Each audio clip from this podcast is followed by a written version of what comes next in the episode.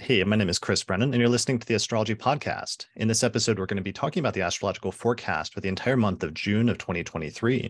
Joining me today are astrologers Austin Coppock and Kirah Tabourn. Hey, welcome, both of you. Hey, Chris. Hello. Thanks for joining me. So, we're going to start by I'm going to give a little bit of an overview of the month ahead, just a brief preview of what we're going to be talking about here at the top of the episode. Then we're going to transition into talking about news and recent events for the first hour of the episode. And then later in the second hour, we'll get into a full detailed breakdown of the month ahead forecast for June. So people can go uh, either to the podcast website or to the YouTube channel, and I'll put timestamps if you want to jump ahead to different segments of the show. Uh, but otherwise, let's go ahead and jump right into it by looking at the planetary alignments calendar for the month of June. All right, so here's the overview. On June 3rd, we get our first lunation of the month, which is a full moon in the sign of Sagittarius. Uh, the very next day, Mercury conjoins Uranus in the sign of Taurus. Then Venus ingresses into Leo on the 5th of June, which is important because Venus is actually going to go retrograde in that sign this summer and therefore spend an extended period of time going through that sector of the sky. So this ingress is more important than usual because it's in some ways the early onset of the Venus retrograde period. Then later in the month, on the 11th, Mercury ingresses into the sign of Gemini and goes into its home sign, and Pluto retrogrades back into Capricorn after spending the past few months in the sign of Aquarius. Then later at the end of that week, on the 17th of June, Saturn stations retrograde for the very first time in the sign of Pisces. And then it's going to retrograde back into early Pisces before stationing direct later this year. On the 20th, we get our second lunation of the month, which is a new moon in the sign of Gemini. Then the sun moves into Cancer on the 21st, Mercury into Cancer on the 26th. And finally, at the very end of the month, Neptune stations retrograde in late Pisces on June 30th. So those are some of the main sort of major alignments that we're going to be talking about during the course of this episode, um, among others. Um, but yeah, so let's go ahead and transition into the news segment of the show and first welcome you both on. So, hey, Austin, hey, Kirah. Kirah, thanks for joining us for. Uh, you've been on the podcast before, but this is your first time joining us as a co host for the forecast episode. Yeah, thanks for having me. I'm stoked to be here. Yeah, yeah, I'm glad you're here. We were we were gonna maybe do a podcast last year, um, but that that fell apart. So I'm yeah, excited to have yeah. you here. Yeah, and I will at some point t- tap you for that again once I get around to it. Yeah, just let me know. And and we did the Scorpio episode together of the Zodiac series along with our friend Sam Reynolds last year, and that was one of my favorite um, entries in the entire. And I say that with much bias of the entire Zodiac series, but it was a really good episode. I mean, oh right, I forgot. Oh yeah, usually when I have somebody and I say that I don't have like one of the other hosts of the other sign um on at the same time. Pisces was also a good episode. Yeah, Pisces was one of my well. favorites. So well, thank you. And we we talked a lot about um uh, you know the the good relations between the the nations of Pisces and Scorpio mm-hmm. and right. points yeah. of agreement. You know what's really funny about that is I forgot to um, repeat a funny anecdote that my Pisces friend mentioned that I actually mentioned in the episode with Kirah in the Scorpio episode, which is a Pisces Scorpio dynamic where uh, my Pisces friend will sometimes say if they meet a Scorpio just to get on their nerves, they'll say it's not that serious, and that's the like Pisces thing to say to get on the nerves of a Scorpio. Yeah, uh, I'll I'll I will use that. it may or may not work on me because I'm a I am a Pisces rising. So mm, yeah, yeah. No, right. I mean, yeah, it's the art of implying that. Yeah. You know. Exactly. Yeah. So that secret weapon that was by Micah, the astrologer Micah. So just shout out to Micah. So all right. So let's um how have you been, Austin, since we checked in last month? Um, well, so before we got on the the public side of the call, I, I, was describing myself as a tube of toothpaste with just a little bit left, and I was having to roll it up to get anything out. Um, and I realized that that's literally how I started my day. I realized that my tube of toothpaste was almost gone. I had to pick the like crusted like caulk um uh out to get any toothpaste. So that's how I am. Um nice. and uh, that's because this um, this paired Mercury retrograde with the eclipses with Mars in Cancer was a triple whammy. And so we had um my parents of my parents were scheduled to come for the first time in years and then had to reschedule so that they would arrive right in the middle of the mercury retrograde and it was absolutely worth it to see them but it was terrible timing in general because i've i've had so much prep to do for NORWAC and our cat decided to have go on a death spiral um, of like rapid unexplained health decline in the middle of that mm-hmm. and uh, I believe it was the day after Mercury Station Direct. Um, a, a, a vet came, uh, we got a vet to come to the house, and who just who recommended uh, who recommended was a heroic dose. Uh, she referred to as a hail mary dose of prednisone, and then suddenly the cat was uh, this is our elder cat bear um, went from being given days to live by the previous vet to being you know just kind of old and it's got some conditions to manage, but totally fine, totally present. And so all that's, you know, um, the kitty, uh, uh potential kitty in mortal danger, you know, the the joy and pressure of having your parents stay in your house and you haven't seen them for you know for years, the lots of work to do. And Kate, Kate's also got a huge project that she's working on. So it's just been it's you it's it's required a lot of toothpaste, Chris. Um, yeah. well, thank you for scraping yourself off the bottom of the barrel in order to come joining us today, given that. And I know you said you're having like a Mars transit to your Jupiter, oh. and that was part of your like astrological correlate for that. Yeah. So the um, so I'm in a Jupiter ruled year, and Jupiter is uh the ruler of the sixth, right? So six is where we see pets. And so the for most of May, uh, Mars was getting closer and closer to a conjunction with my Jupiter, right? As ruler of the six, it's a malefic, a fallen malefic trying to kill my cat. Um, Kate had the eclipses hit Kate's sixth, so that was uh, uh, hard stuff for pets for her. And the the kitty almost death spiral actually began within a day of the solar eclipse. And um, with the Mercury retrograde, right, we just had the you know there's the parents rescheduled um, is a good example of a mercury retrograde. And um, it was also the the endless vet visits that disagreed with each other and didn't gave us potentially actively incorrect information. Um, you know we didn't get we didn't get the right prescription until mercury was basically direct um so all everything was uh all, all, of the the big stars of may's astrology uh showed up. And it's funny because last month you know we were talking all this i was like i just want to get to like middle end of the month. I know it'll be fine right. then. And i i found myself clinging to that um during the beginning of the month. But um that's how it happened. Things are fine. Kitty's been great for almost a week now um uh got almost everything done for NORWAC had a lovely visit with the parents. You know all's well that ends well but that was uh yeah that was that was quite the uh that was quite the tunnel. Yeah it's nice to get to the other side of eclipse season and now we've started to have non-eclipse lunations and get out of the mercury retrograde and everything else and starting to transition into a new new phase of the year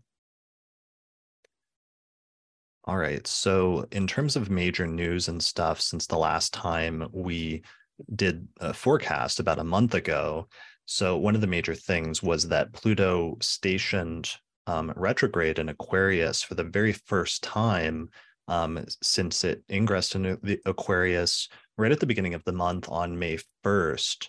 And that was right in the middle of the Mercury retrograde. And I know there was at least a couple of major news stories that occurred then um, one of them that was notable, and I won't spend too much time on it because I know I've talked about it a lot lately, but the AI researcher Geoffrey Hinton left Google uh, right, I think within a day of that Pluto station. It may have been announced on the day of the Pluto station. Um, and he was like one of the leading AI researchers, and some people are calling him like the father of AI or something like that.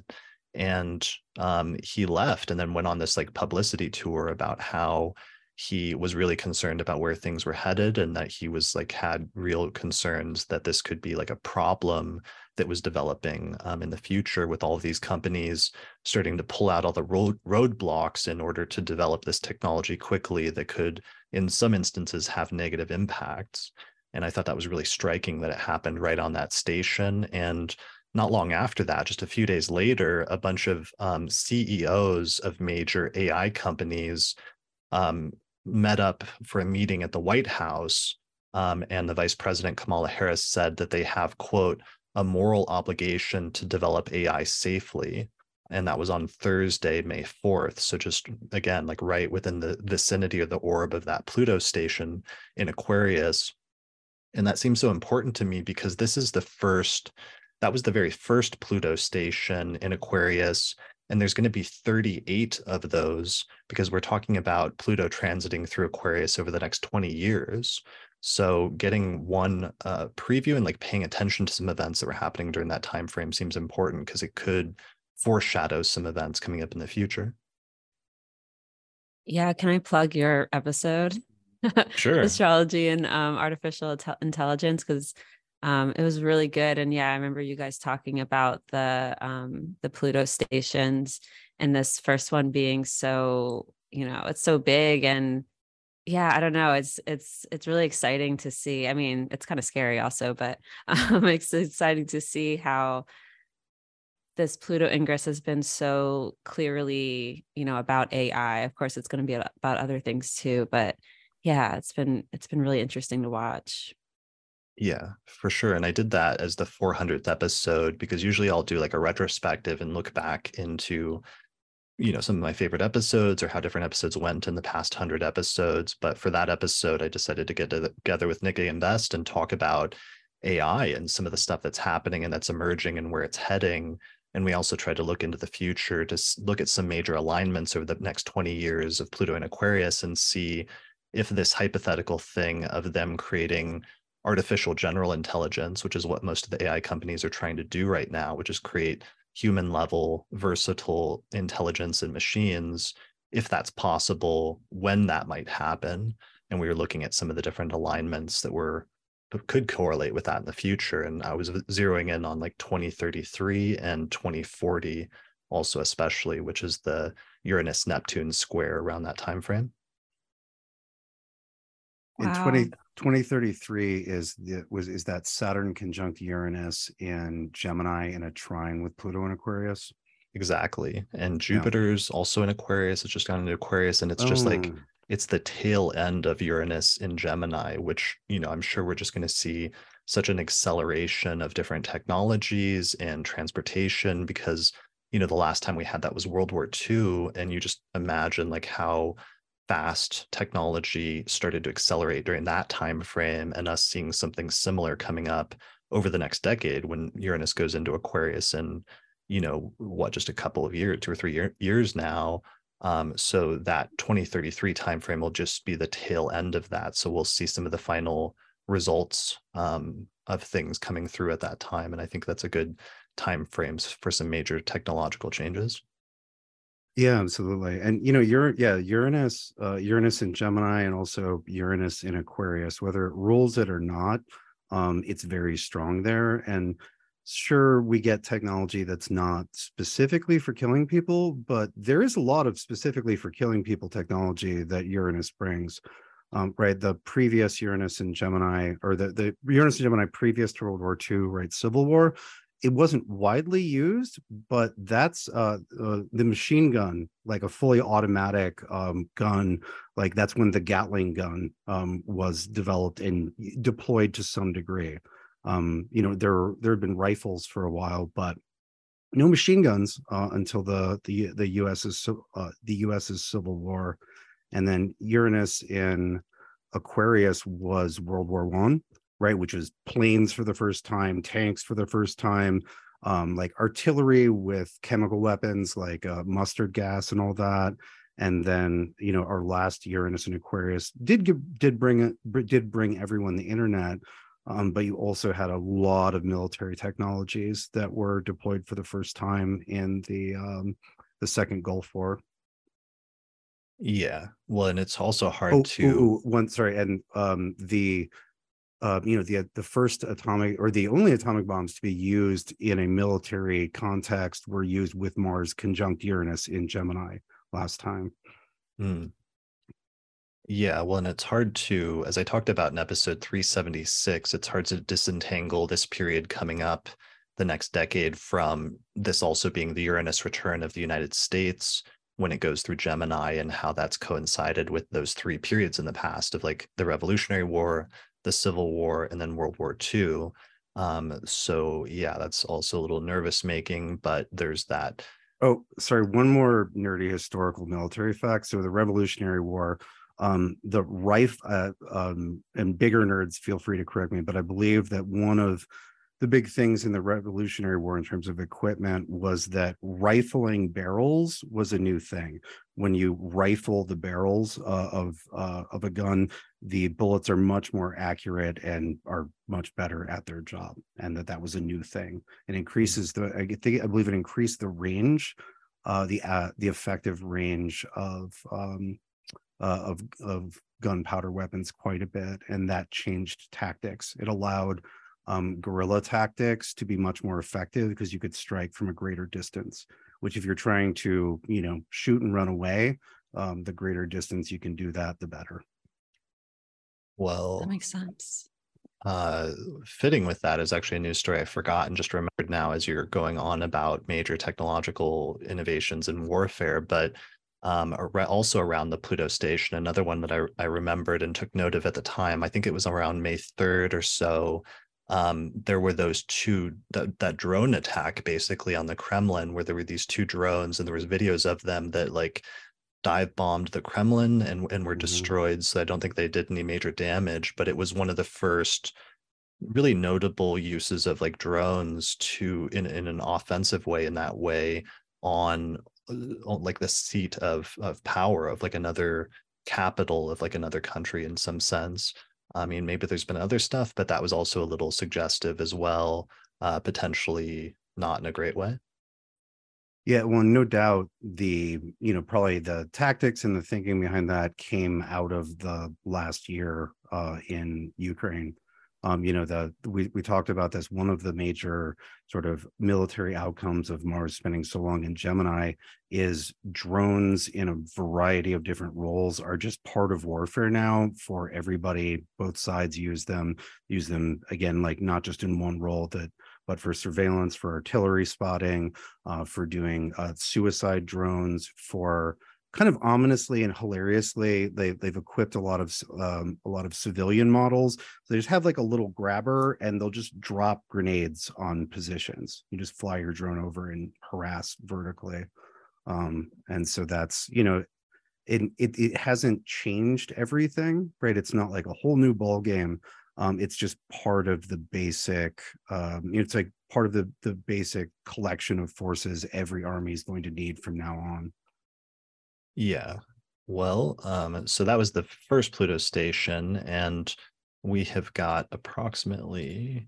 Here's the list. Uh, you can actually generate a list of that in um, on AstroSeek, which is pretty cool. And here's all the Pluto stations that we have over the next 20 years in Aquarius. I was wondering if you literally counted all of them or if yeah. a machine helped you. I got out like an ephemeris. I should have said mm-hmm. that. I got out an ephemeris and just sat there and like counted through the next 20 years. No, I'm I'm lazy and I use technology to my advantage and that's what a good Aquarius rising does. So, um yeah, 400 episodes and just briefly aside, um thanks everyone for listening for 400 episodes. Like it's been an interesting journey since 2012 when I started this and um, yeah, Austin, thanks for participating, doing all these forecasts with me. We're about to hit the eight year anniversary, the Venus retrograde anniversary of starting that this summer. And um, Kirah, you've also been like a long time um, listener and fan and participant of the podcast, as well as a fellow podcaster yourself. So um, yeah, it's been interesting hitting that milestone. Yeah, congrats to you. It's it's wild. I mean, I've mentioned it before when I've been on the podcast, but I think I started listening in like 2014 and um yeah, it's crazy that that was 9 years ago and now I'm on the podcast. So Right. yeah, yeah, congrats on 400 plus. Thank you. Um, and I know, uh, so Kirah, you had mentioned also there was another news story that was happening around the time of the Pluto station, uh, which was the writers' strike happened, and you had something you you thought that that was tied into as well. Yeah, I was thinking, you know, writers are obviously symbolized by Mercury. And um, we had that station so close to Uranus. And thinking about all the strikes we, have seen going on around the world over the past couple years, they've been closely tied to the Saturn Uranus squares. Um, and so I figured that this Mercury retrograde station with Uranus is probably also tied to the to the writer strike. And Austin had pointed out like it's happening in this Venus ruled sign, and we're talking about creative industries.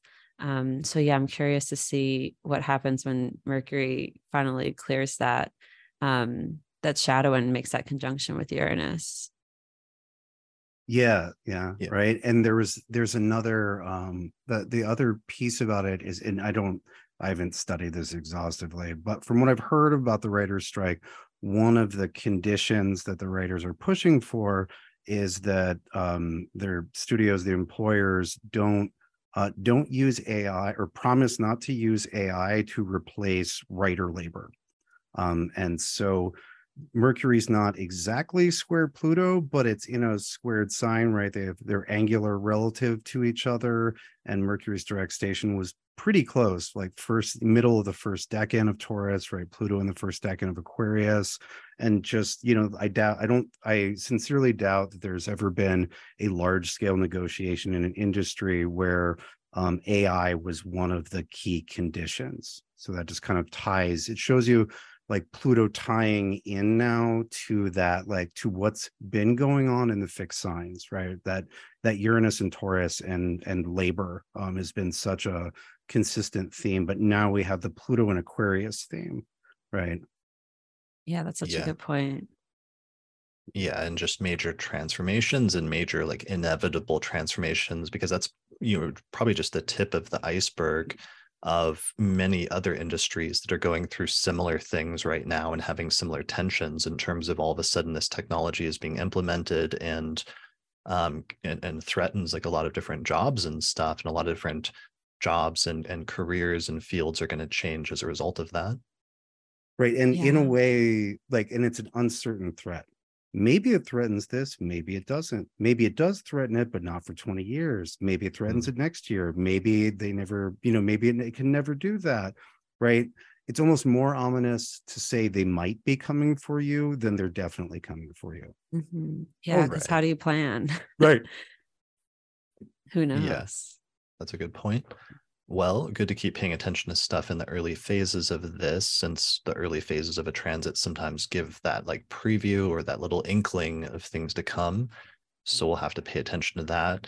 Yeah, um, just on that real quick, Chris. I I, I mm-hmm. feel like you know, like the there's a little when you have a planet that does a toe dip ingress mm-hmm. and comes in, you know, just this is just for two months and then pops back into the previous sign, but with an I'll be back right? It's sort of like, I'm just going to leave this here. Right? right. And you can talk about this, right? you know, like, oh, we need to do this ethically and safety. This could go really wrong. It's just enough of a of a you know a potential threat that it's you got to think about it but it's not it's not fully formed it's hard to um, articulate a full response but i'm just going to leave this here and i'll be back in you know six months that's we'll really talk funny. again like that's well, exactly the feeling of this and that's exactly the timing of the ingress and regress. That's really funny because that's you know that's like the exact line of that arnold schwarzenegger yeah. became famous for in like the terminator and he looks around and he just says i'll be back and that is the ominous thing and then he like a few minutes later crashes his car through the uh, police station and starts killing everyone. I didn't know that. I never seen it. Never seen the terminator Oh man. I haven't seen a lot of movies, but that okay. that line makes even more sense now. I, I love that. I would yeah. I I would just watch Terminator 2 and if you like that watch the first one. Terminator 2 is widely regarded as the best. It's a very entertaining movie if nothing else.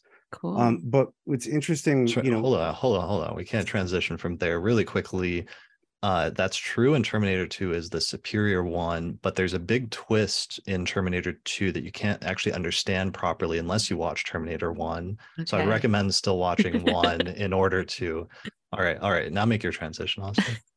yeah, I, um, I was just going to say, you know, the it's interesting because Pluto and Aquarius is bringing up all of the uh, horror stories we have about the future um, that we told, you know, that some of which, like Terminator, or some of which were told during previous Saturn and Aquarius periods. Um, but you know, Terminator, for those of you who have seen it, um, there might be some spoilers. It's they've been out for 35 and 40 years. Um, um, but when people talk about Skynet, like the the apocalypse to be avoided in Terminator is literally AI takes over um and you know we have that in a dozen other franchises and novels. It and becomes so, like sentient and then recognizes humanity as an enemy as a threat and then decides to destroy humanity? Right or the matrix where um same thing happens but decides that humanity would make good batteries. And so what's interesting is you know in none of those timelines do we have um is AI developed while everybody has stories about what will happen if uh, AI is developed? And so you know we're uh, maybe they changed the timeline by freaking everybody out. Um no but you know we're it, it's bringing up all of this and it's like okay were these just stories? Or these actually like legitimate things to worry about? Um but you know the uh, aquarius and future horror like what could go wrong?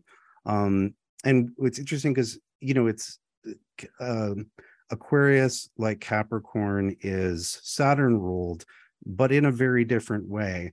And so there it's a fear of order, just like with Pluto and Capricorn, it's the, you know, the the um how should we say like the cruel like pen or cage or prison of of order. And with uh, Capricorn, there's a lot of looking to the past but with pluto in aquarius it's imagining a new order right like a ordered by inhuman intelligence and us being you know basically stuck and you know either used or eliminated or you know um um yeah whatever um by the um, by this order which might develop right? But from an intelligence not our own.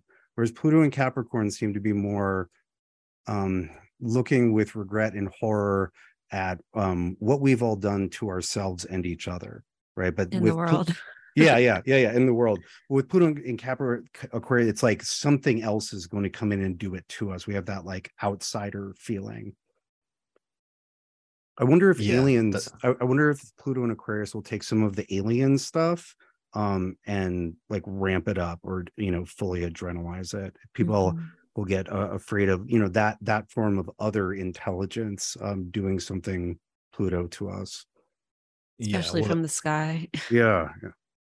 Yeah. Well, and that was the interesting thing. Somebody made a comment because I made a comment in the AI episode that the the fear that people have about AI is that we'll create another sentient um essentially like alien um race of people on earth that happen to be smarter or more powerful than us and if we, they treat us like we treat other sentient entities on earth then like humans might be in bad shape um, and I thought that somebody made a comment when I said that we'll create another one.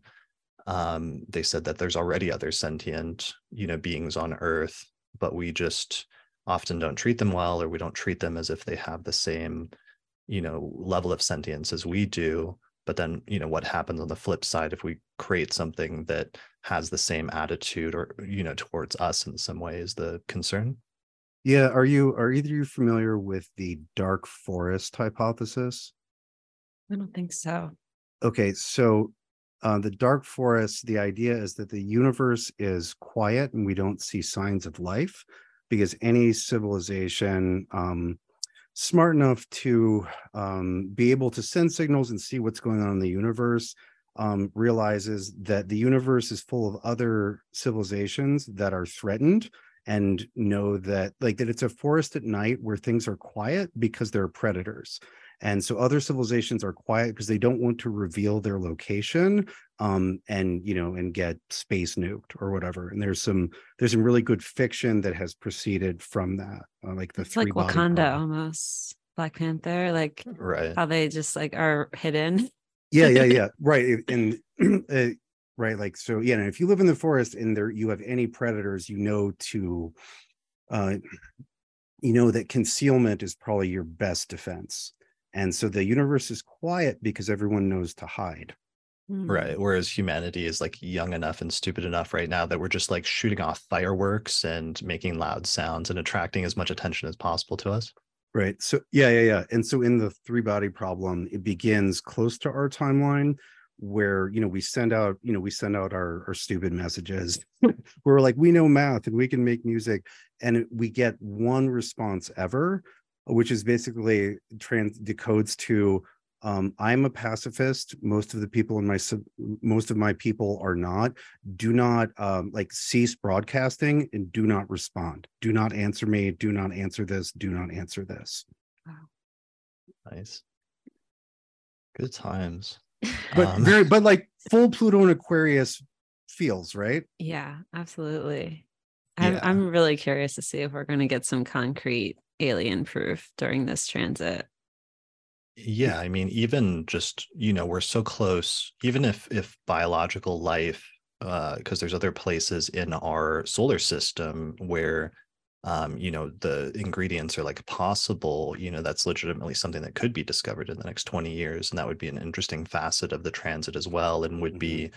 game changing scientifically and theologically and all sorts of other things if even if just microbial life was found on another planet in our solar system yeah yeah with you know so aquarius in the tarot is usually synced up with the star card right which is you know this woman receiving light and inspiration from the night sky above and then um you know sort of pouring it out into a little pool uh, at her feet um but you know if we bring pluto into that like the underworld is that night sky right like the the infernal realms the the, the place of uh yeah the the like source of of terror and potentially death is above rather than below the mm-hmm. unknown right mm-hmm.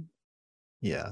Well, all right. So I didn't mean to go on a whole other tangent about AI for like yet another month in a row. And I apologize to all the people that are not into that. Well, we're talking about else. aliens, Chris. That's true. We're talking about aliens now. So that's better. That's improvement. Um, all right, let's transition into another news story. Another thing that happened, not AI related, was uh, Prince Charles became King Charles um, and had uh, his it's not an inauguration, but he uh, was coronated on May 6, 2023. And I am not usually like a major royal watcher, but I, I was interested in this only because I'd used his chart as an example before because um, he was born with Leo rising and the sun in Scorpio in the fourth whole sign house. And um, for so much of his life, because he was born in 1948, so he, you know he's like an old man now. For so much of his life, it was spent sort of like waiting um, because his mother lived to be super super old and was like the queen. She was the longest reigning i think a monarch in history or, or pretty close. And so there was a huge part of his life that was sort of like spent waiting around to see if like he would become king at some point or even if he would die never having become king because his mother ended up like outliving him or something. And so that finally you know we've learned the final part of that story which is that didn't happen and his mother passed away last fall. And interestingly the night right before he was coronated as king in may there was that scorpio lunar eclipse and that occurred right in his fourth house. So i thought that was really interesting and really fitting just because of that fourth house placement um, and how on the one hand it was providing some culmination and some end to that story in terms of his long wait to become king and the question of whether he would become king um, as well as you know the other things associated with that just in terms of his family and his inheritance and all those those other things surrounding it. So interesting little correlation there. Yeah well if you pop back to the chart for a second um was that his chart you had up real quick? Yeah. Okay yeah and so this is literally his nodal return um, mm-hmm. and he was born um, uh, more or less on an eclipse himself. Like he was born, um, what like a like a day and a half before um, before a lunar eclipse, um, and the moon is with the north node. Um, ooh, so it's real close. It would have. It's right at the edge of being a legitimate or being a visible eclipse, but like sun and moon with the nodes in Taurus and Scorpio, just like what happened a few weeks ago yeah um like that's well, that's look, such a that's such a um uh, like a, a, a doubling down on the natal signature Well, and if you look at in the bottom right, it shows of my chart uh, layout using solar fire, it shows the preceding lunar um, phases.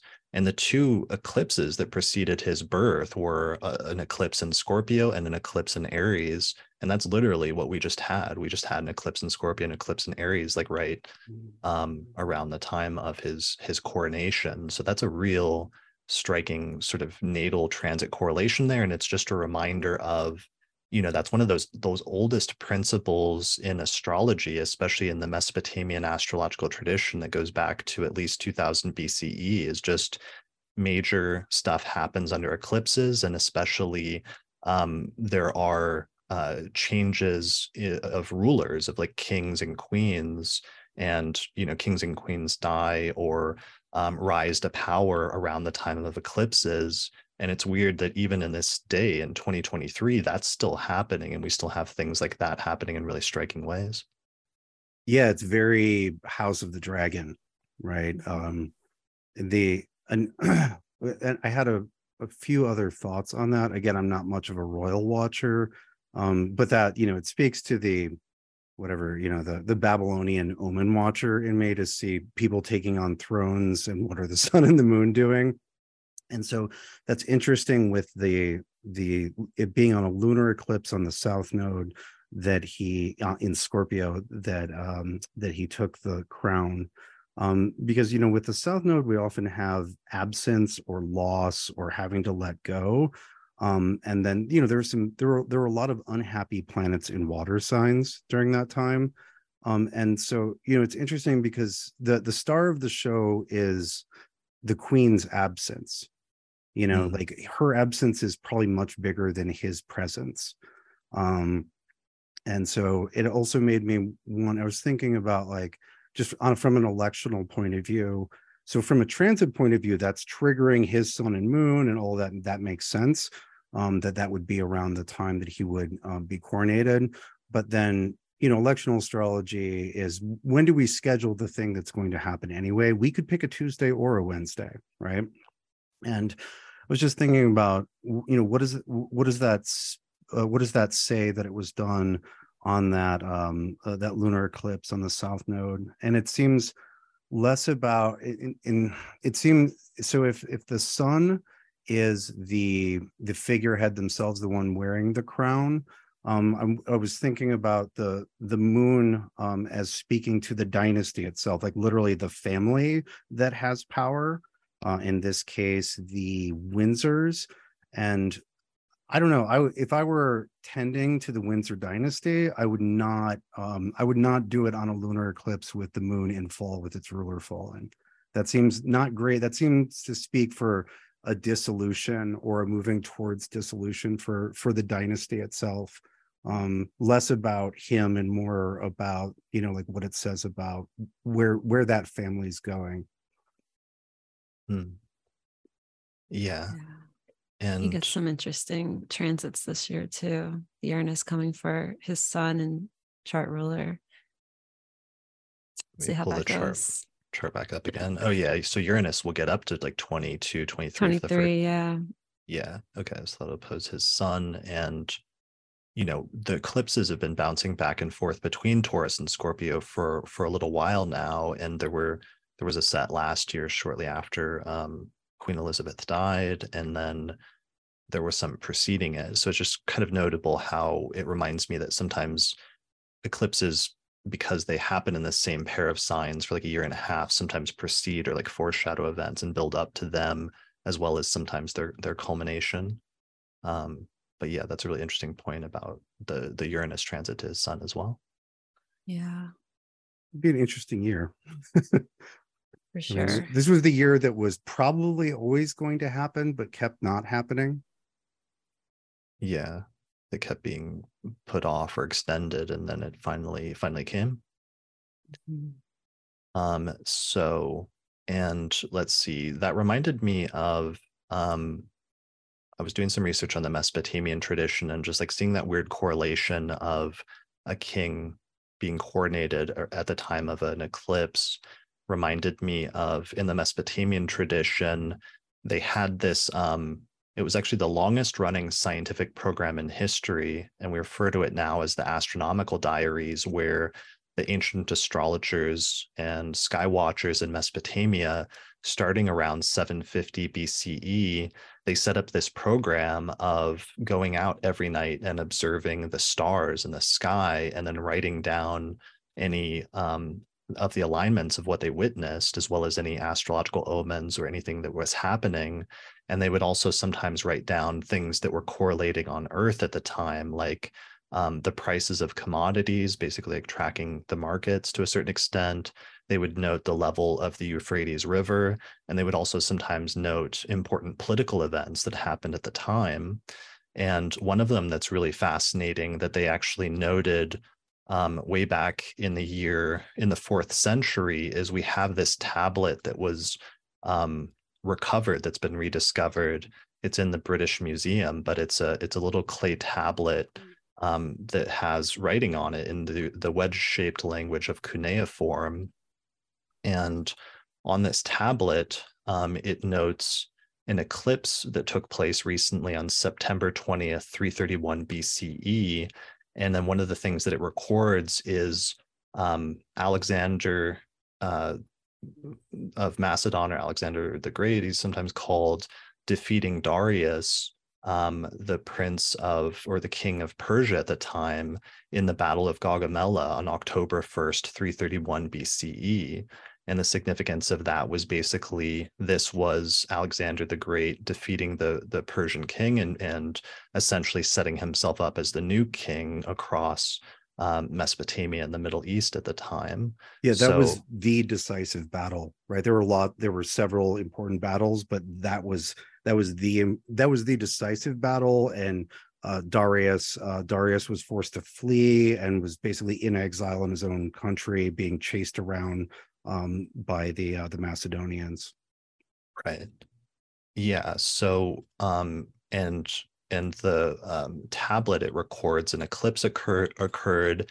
There's an amazing article on this. There's many articles you can find, but there's one on livius.org that's titled Astronomical Diaries, where it talks about the diaries and the things that they record.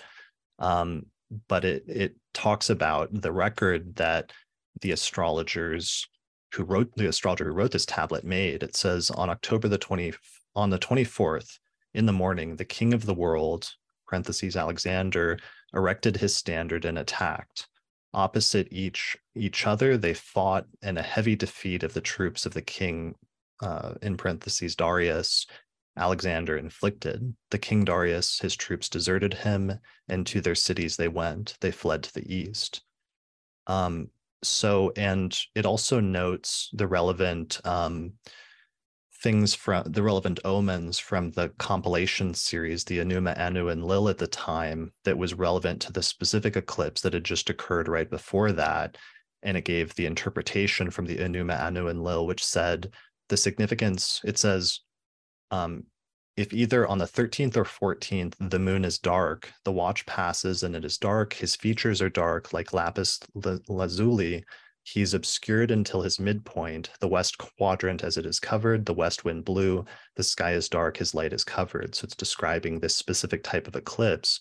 And then it says, if this happens, the significance is the son of the king will become purified for the throne, but will not take the throne an intruder will come with the princes of the West. For eight years, he will exercise kingship. He will conquer the enemy army. There will be abundance and riches on his path. He will continually pursue his enemies, and his luck will not run out. Um, so it mentions a specific period of eight years. And what's crazy about that is that after Alexander conquered uh, Mesopotamia and won this battle, he actually did reign for eight years before he eventually went over and fought in wars all the way to the westernmost portions of India and then eventually was forced to turn back. He went back to Babylon and then promptly died, basically, and his reign ended under mysterious circumstances eight years later.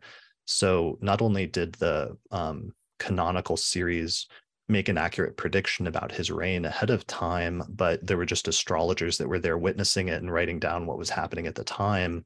And it just reminded me, I, w- I wanted to mention this because that's part of what we're doing here. And that's part of the tradition that we're tied into when we do these forecast episodes. And we spend the first um, hour basically reflecting on recent events that we've seen and noting some of the important astrological correlations that we noticed at the time and adding that to our, our sort of repository of collected things. And then we move on to talking about the forecast that's coming up in the month ahead. It's part of building up that sort of literary tradition of empirical observations of astrological movements in the sky and what they correlate with event wise on Earth.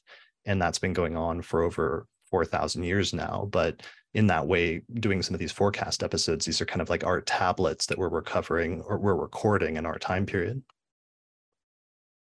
That's um that's some that's some beautiful Mercury Saturn conjunction stuff, Chris. Thank you. Thank you. Honestly. Yeah. All right. So other news. Do you guys have any other news or events you wanted to mention? No? Okay. Um so. let's no, see. Really, I've been um been very distracted. Yeah, you've had a lot going on, uh, but are starting to come out of that period. Um, a lot of Mercury retrograde stuff.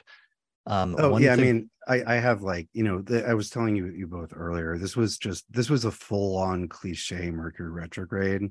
Um, in addition to the big stuff, there was lots of little stuff. There were three different instances where there was difficulty getting an important package from the post office and multiple un- seemingly unnecessary steps had to be taken you know over and over and over again you know just classic stuff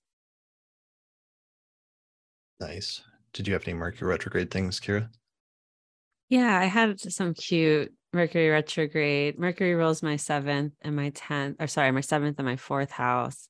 Um, and it's been retrograde in my, or it was retrograde in my third. And um, I just, every retrograde without fail, I'm reunited with someone from my past, um, especially the Mercurials. I have a lot of, I've dated a lot of Mercurials that I'm so close with. So, one funny thing that happened well, one, I went on a date for the first time forever, and my business partner um, has the same name as this guy that I went on a date with, and they're both Virgos, and it just like things like that. They both have Venus and Libra, so that's one thing that happened, and I kept accidentally like texting the other because they have the same name. Um, and then another fun one was I was trying to book an Airbnb in Brooklyn, and the ones I kept trying to request kept falling through. And it's always third time's a charm with mercury retrograde at least in my experience. So i knew the third one was probably going to happen and it did. And um, it ended up being like directly across the street from one of my really good friends um, in brooklyn who's one of those virgo stelliums that fall in my seventh house so yeah i just got to see a lot of my um, mercurial friends and friends in general ran into people on the street walking around brooklyn um, so yeah i I enjoy that part of Mercury retrograde as someone um, who has a Mercury ruled seventh house. It's always like I get to see people from my past, and it's always kind of fun. Yeah, I love that backward looking notion to Mercury retrograde because usually the planets move forward in the signs of the zodiac and the degrees, but then when they start moving backwards, it's not just it's really can be a process of not just revisiting things from the past, but also like looking back and reflecting on the past in very tangible ways. But sometimes it's not until you're in the midst of that and you're experiencing that that you you truly understand what that means. Yeah. Yeah, I, bet I bet the other Jupiter ruled people out there have similar things with Mercury ruling the seventh and just like oh, here's someone from, you know, I went to school with 10 years ago or whatever, someone I used to work with. Like just people keep coming back. Yeah. Yeah. I had that as well with my Mercury retrograde story, which it was a retrograde through my fourth house because it was in Taurus. And around the time of the, towards the end of the retrograde and around the time of the direct station, I uh, had a visit with uh, like a family visit. So there was like a fourth house thing of meeting up with my mom for the first time in a year. Uh, but also, I had this sudden strong urge to um, go back and visit the city I grew up in and um, both visit my old house where I grew up, but also to sort of like drive around my old neighborhood. And it was a lot of like going back and revisiting and remembering things that I'd forgot. About a what seems like a different lifetime, like 20 years ago. And there was this real looking back to the past feeling. And I didn't realize until I was almost done that like Mercury was retrograde and stationing in my fourth house. Mm-hmm. Um, and I thought that was really striking. It's also kind of striking because I noticed, you know, it was retrograde in my fourth house, but that's also my quadrant third house. And the third house is like your neighborhood. And I could kind of see the overlap of both of those, of the fourth house significations as well as the third. And I was thinking about that a lot this month because with um, Ben Dykes' new translation of Firmicus Maternus that I was reading through, it was really evident that Firmicus is sort of wrestling with and is trying to reconcile the whole sign house placements and the degree based house placements at the same time. And he has this desire to use both, just like Rhetorius did. Um, and you can see him referring to this periodically throughout the text. Um, and I thought it was interesting having like a real embodied experience of both um, as I was doing that this month with that Mercury station in in Taurus. I have that too, actually. Now that I think about it, um, well, not the same, but Mercury ruling the fourth. I guess Mercury, you have a Gemini IC as well, then, right? Right. Um, because yeah, I went back home too and went to go visit my family and my hometown. And yeah, lots of that with Mercury retrograde as well. Nice. My primary uh, my primary movement through the past was while I wasn't dealing with drama in the present, um, was going line by line through a particular section of Firmicus in preparation for a presentation at NORWAC and a couple other projects. And so, you know, whenever I could get away and concentrate, it was literally just, you know, reading a 1600 year old text and like line by line trying to extract all of the conditions under under which we get this delineation and thinking about that and sort of installing a Firmicus bot in my brain. And what's funny is that I uh, I didn't plan um, to do that project once Ben's new translation had come out. That was it's just Firmicus time, apparently. yeah. Well, and it was Firmicus time, and then there was somebody that released a podcast independently on Firmicus Maternus on a different podcast um, that didn't know it was like around the same time that Ben's translation came out, and they didn't realize it was just independent. And it just reminded me that sometimes I think it's tied in with whatever Firmicus's birth chart is, which we don't have. It must have been getting activated recently because he was just coming up in all sorts of different ways. In the same way, in like February, for example, Valens was coming up a lot, um, or which was part of that was tied in with his anthology. You know, me publishing that in October, right on that eclipse in Scorpio, which was very close to his sun. But sometimes people's birth charts live on for like centuries and centuries afterwards, and when their memory comes up it's their chart like getting activated over again. Yeah, it seems like Firmicus is having having a transit, getting, you know, having something, something's popping because that's three or four things that are all Firmicus centric that aren't tied together. Like they could have happened at different times. Yeah, for sure. Um, and then one other that was actually related to that in an indirect way that I meant to mention that was really notable and kind of important in our community was um, there was an astrologer named Ellen Black who passed away on May 10th, um, not long after the Scorpio eclipse. And she was one of the founders of Project Hindsight, actually. She was Robert Schmidt's wife, and he was the principal translator. But she was the one actually in the 1980s that got into astrology first and got a consultation with an astrologer and was impre- so impressed by it that she started encouraging Schmidt to look into it and to take it seriously. And I was told by a friend who knew them, Livia Shankin, in the past week, just a few days ago, that she said that one of the first things they did after she got a consultation was that she bought, they got a translation of Firmicus Maternus that existed, Bram's translation that was done in the 1970s, and read it. And that Schmidt read the translation, Livia said, and said, I could do a better job of translating this and that was somehow connected to their start and what would eventually become the start of project hindsight because by that point they were already doing a translation project for ancient mathematical texts which was the first version of project hindsight in the 1980s but then in 1992 and 1993 they got together with robert hand and robert zoller and founded the astrological project to go back and translate and recover ancient astrological texts um, which has then reshaped the astrological community over the past 30 years in many notable ways. So I just wanted to, to mention her and recognize her because that was a major notable thing that happened this month. All yeah. right. Very, very butterfly effect with that story, right? Like Ellen gets a reading and then, you know, oh, it's cool. And then they buy Firmicus and, you know, what a, what an, in, like, what a difficult to predict series string of events, especially without astrology. The, the little, like the one decision that then ends up um you know it's very much the grain of sand that creates the avalanche 40 years later Yeah, well, no, it's reminiscent also of what sometimes happens in eclipses, like we were talking about last month, which are, whereas sometimes you'll have an eclipse in a notable part of your chart and something important will happen, but you won't recognize its significance until later. And sometimes it's like hidden or obscured what what the notable event was that happens. Like sometimes it's obvious and you get like Mhm.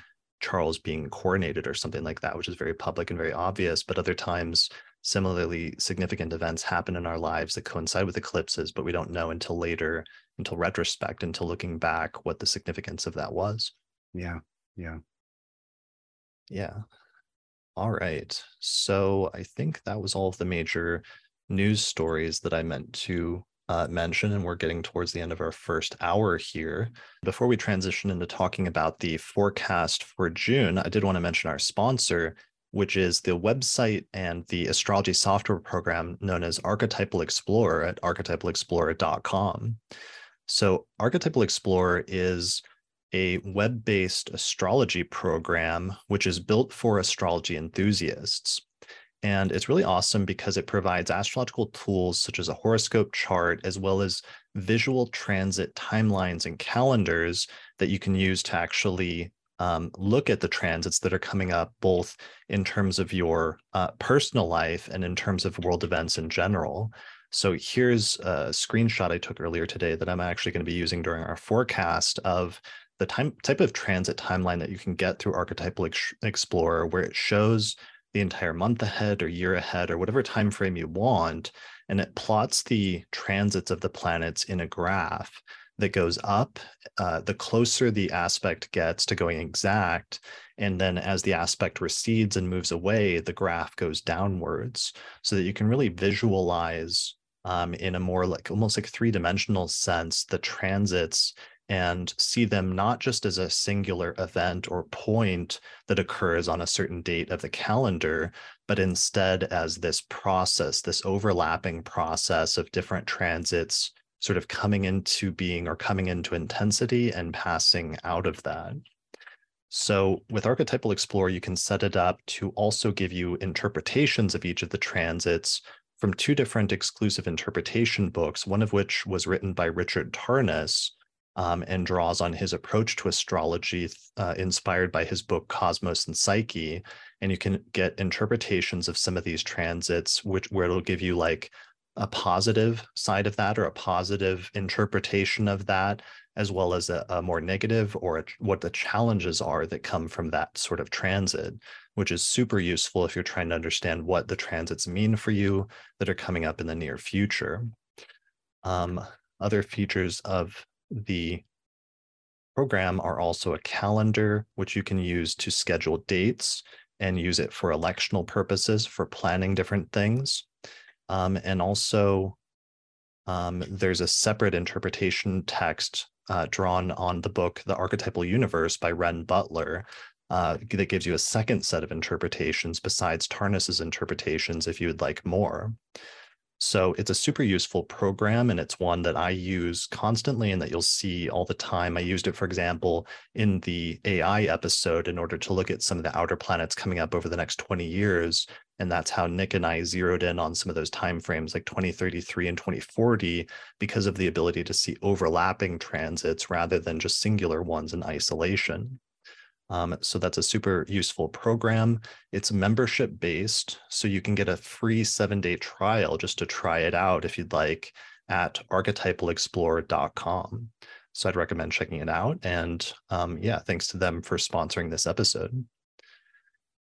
All right, so let's make a transition into talking about the month of June and talking about the astrologies. So I already made already gave sort of the overview of that. Here's the alignments calendar again that just shows some of the major ingresses and stations and lunations that we're going to be talking about. Um, but let me put up the chart for the first of the month so that we can kind of frame where the planets are and where they're going to be as we begin the month. So I forgot to say that today we're recording this on May 21st, uh, 2023. We started, I think, around what, probably 1:40 p.m. in Denver, Colorado. So here's the chart for June 1st that shows some of the astrological alignments that we start the month out with. So let's see, where should we start? We see Pluto is still barely in Aquarius, but it's getting ready to retrograde back into Capricorn. We see Jupiter is now three degrees into Taurus.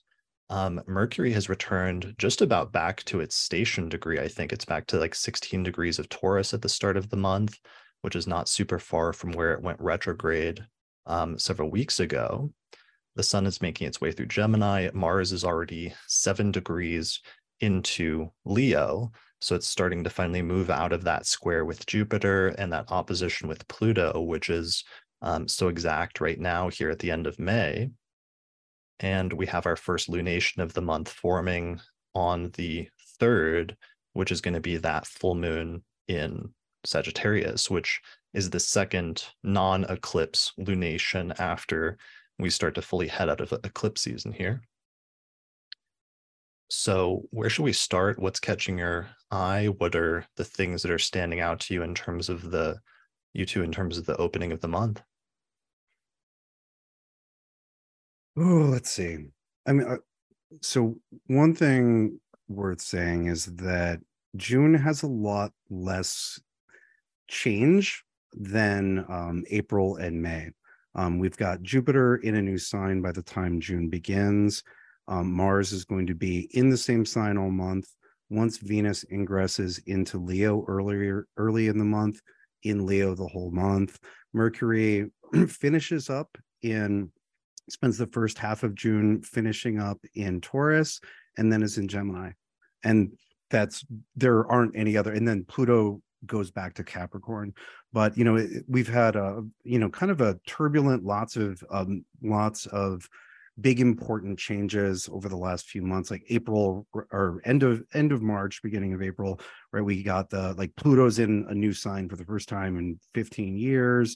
Saturn's changing signs and then jupiter changed signs and oh it's an eclipses and it's mercury retrograde and the, the last two months have just had a there's been a lot going on. And it's not that nothing happens in june um, but we don't have the same level of big pieces being rearranged. Like the pieces are the big pieces are going to other than pluto going back into capricorn the big pieces are just where they are um, in mm-hmm. june and they're going to be there for a while yeah. yeah that's definitely the vibe that i've been feeling going into june as well it's like we finally get some time to digest everything from the past couple months and um, move into a period of like adjustment there's a lot of like squares happening but um yeah there's no there's not these like big changes like we've been having in in april and may yeah i'm so excited for i i I that that is literally the plan is just get to June and then pause for out. a second. Yeah. yeah. Um, Same. Actively yeah. sedate myself. Yeah, especially for fixed signs getting out of eclipse season and having things settle down again from the major changes and the ma- the period of like things being thrown up in the air, which was both uh sort of side effect or direct effect of the eclipses themselves in Aries and Scorpio, but also of the Mercury retrograde conjunct Uranus and Taurus and how that was sort of like amplifying um, the sort of disrupt disruptive quality of that time. So we get a bit of a uh, break from that here this month. Uh, but this month is also setting up for some other major changes that are coming this summer with the Venus retrograde in Leo, um, especially once Venus changes signs and moves into Leo, because it's going to spend so much time there over the next several months. But especially starting around by mid month, around June 19th, Venus actually moves into its shadow phase because it's going to pass over the degree that it will later retrograde back two um, later during the course of the the retrograde period, where it's when it stations direct there on September 3rd. So the pre-retrograde shadow phase begins on June 19th. And like I said, the sort of precursor even to that, which is the ingress of Venus into a new sign when it moves into Leo, is going to take place on the the 5th of June. So already at that point, we start to get a shift and we start to get the build up to something in the Leo sectors of all of our charts. Yeah, and that's you know we have two things like early early June, right, which is the the the we get a full moon pretty early um, and then we get Venus's ingress into Leo just, I believe, two days after that. Um, and both of those are those are both um, events involving fire signs. There's um, you know, it's there's so much Venus in Leo to talk about, and we will be taking four or five months to talk about all of the mm-hmm. Venus and Leo things but it is interesting that you know we get started like again just before the ingress we have a full moon in sagittarius which is ruled by jupiter in a venus ruled sign um and you know when we were talking about this earlier when you look at a lot of what's going on um this month the a lot of the planets end up answering to venus right we have um mercury still in taurus for for the first half of the month looking to venus for direction jupiter is in Taurus now and will be for a year, looking to Venus for direction. Saturn is in the sign of Venus's exaltation and uh, looks to Jupiter for direction, which is in Venus's sign. And so there's just a lot that's kind of uh, coming back to Venus and what Venus has planned. Yeah. And Venus is getting ready to start looking backwards into the past and bringing up things from the past um, in order to set a more solid foundation for the future. And so, so for some people, it'll be looking back and digging up old things from the past. But for others, it will be that important turning point that sometimes happens with Venus retrogrades of setting a new foundation for the future. Um, yeah, it seems like some people are really tied into that Venus retrograde cycle, and, and important events are pretty um, common when those take place. Yeah, yeah. Well, and so even even though we have the ingress this month, it's going to be another six weeks until we have six or seven weeks until Venus turns retro, and so we've got like uh, uh you know we've got an, an entryway right or we you know we have the the road to the retro um and sometimes some uh, sometimes those are smoother than they should be and they sneak up on you but this time as soon as Venus enters Leo, Mars is right there.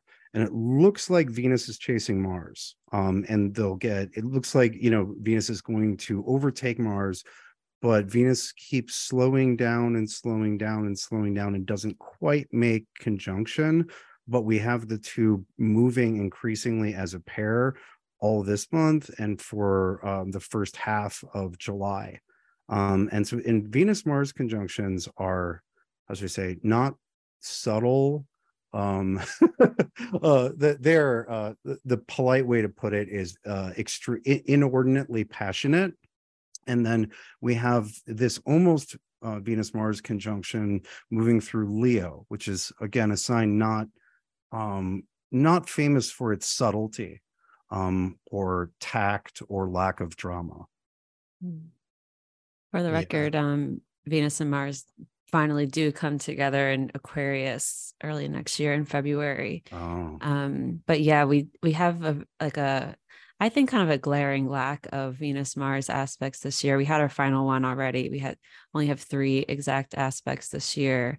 And the last one was um a sextile between Venus and Gemini, Mars and um, or sorry, Mars and Gemini and Venus in Aries. So yeah, it's this weird tension with them venus kind of chasing mars through leo and then having to stop and go backwards and they don't get to meet up again until february right so venus stations retrograde on july 22nd so that's when that 40 days and 40 nights of venus retrograde begins but by that time mars has always already slipped out of leo into virgo and sort of escaped um, the completion of that aspect or of that connection or union between the two.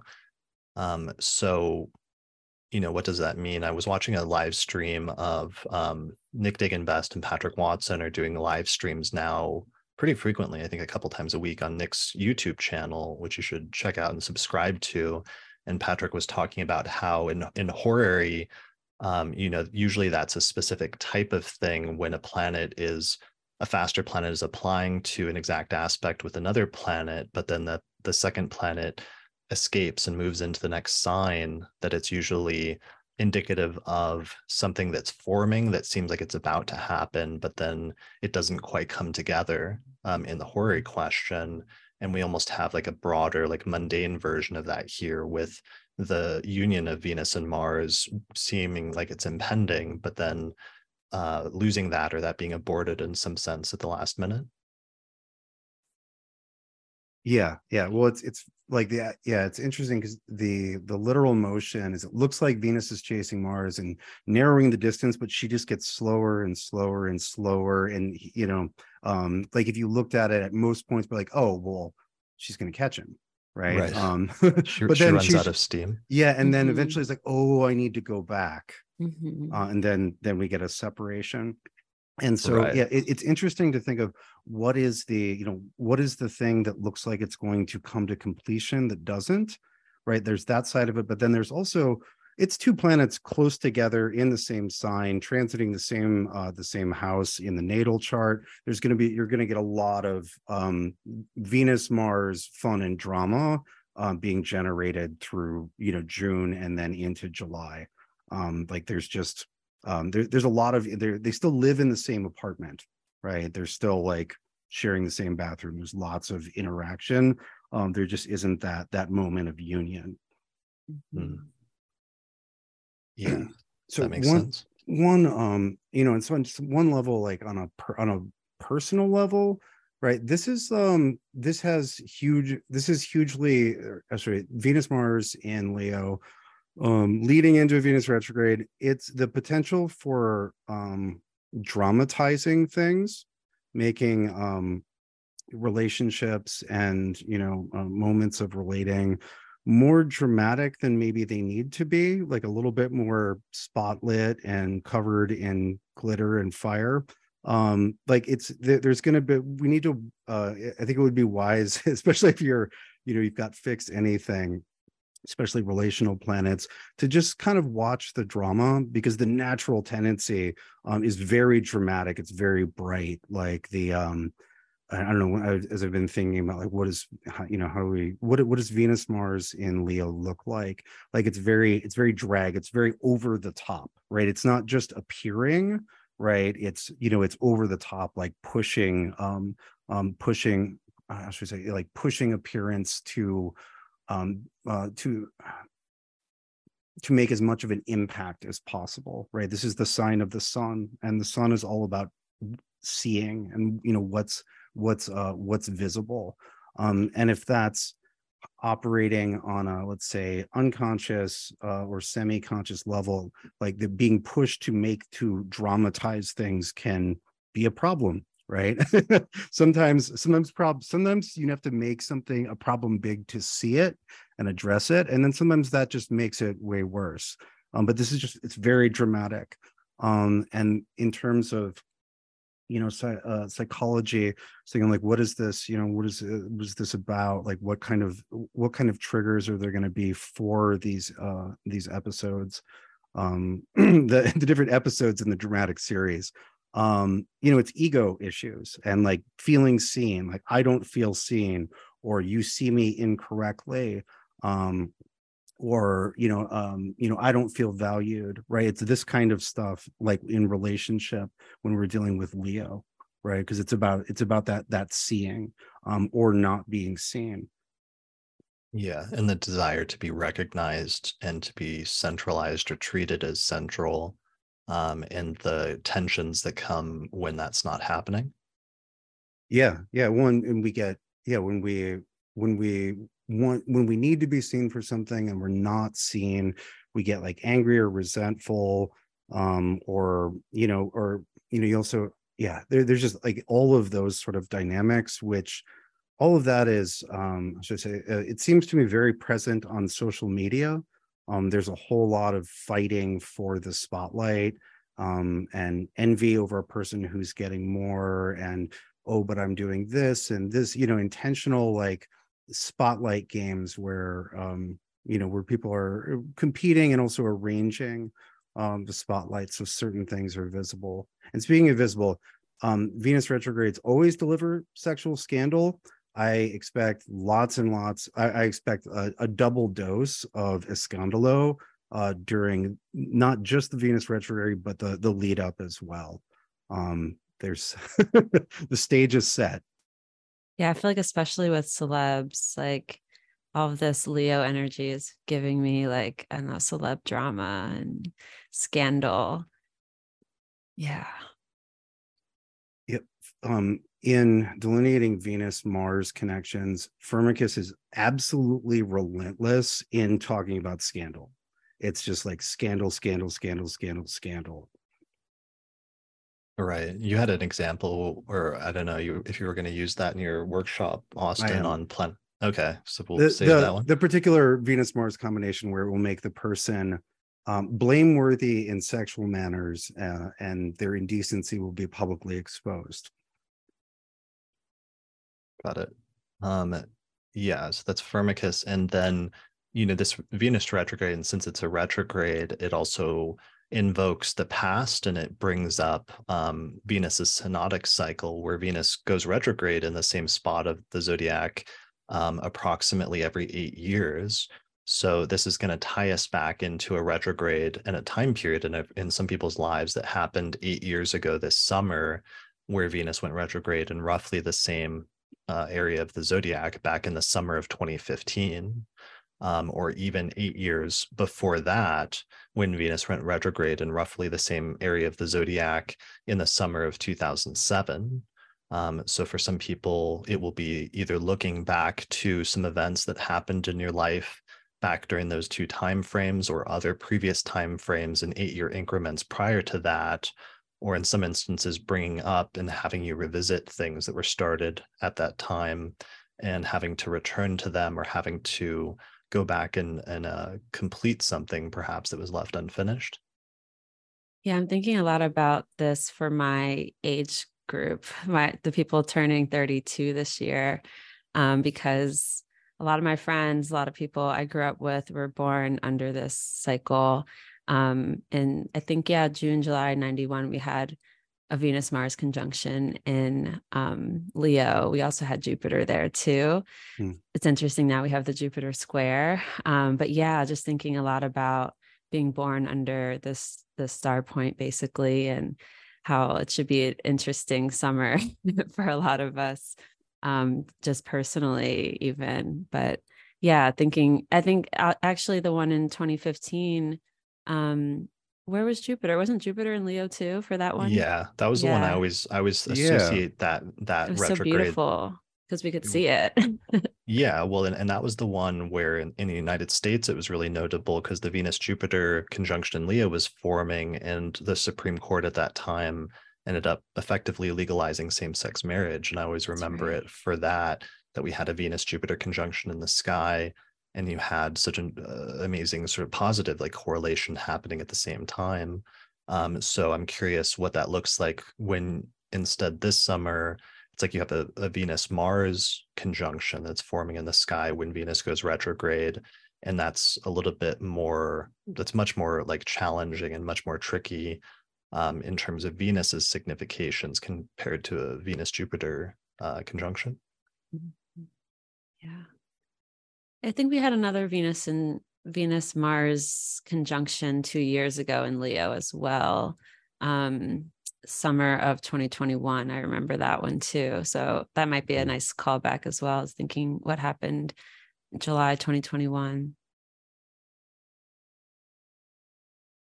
Let me pull the chart up for that. Yeah, there it is. I remember because I was dating someone that has the exact Venus, Jupiter, Mars conjunction in Leo. and I was visiting him around that time. Oh, yeah. Yeah. Here is, I remember that because I remember this triple conjunction where the moon like caught up to mm-hmm. Venus and Mars at the same time. Um, and and it was tricky because there was also the opposition from Saturn at, at 11 degrees of Aquarius. And this was like, that first summer after the like 2020 COVID summer where it's kind of like a that was a was really you know 2020 summer was pretty tricky and rough still but the summer of 2021 was the first one where things were a bit more open again. And um yeah a lot of it was centered on on that that venus mars conjunction. Yeah. In those uranus squares we get to have those again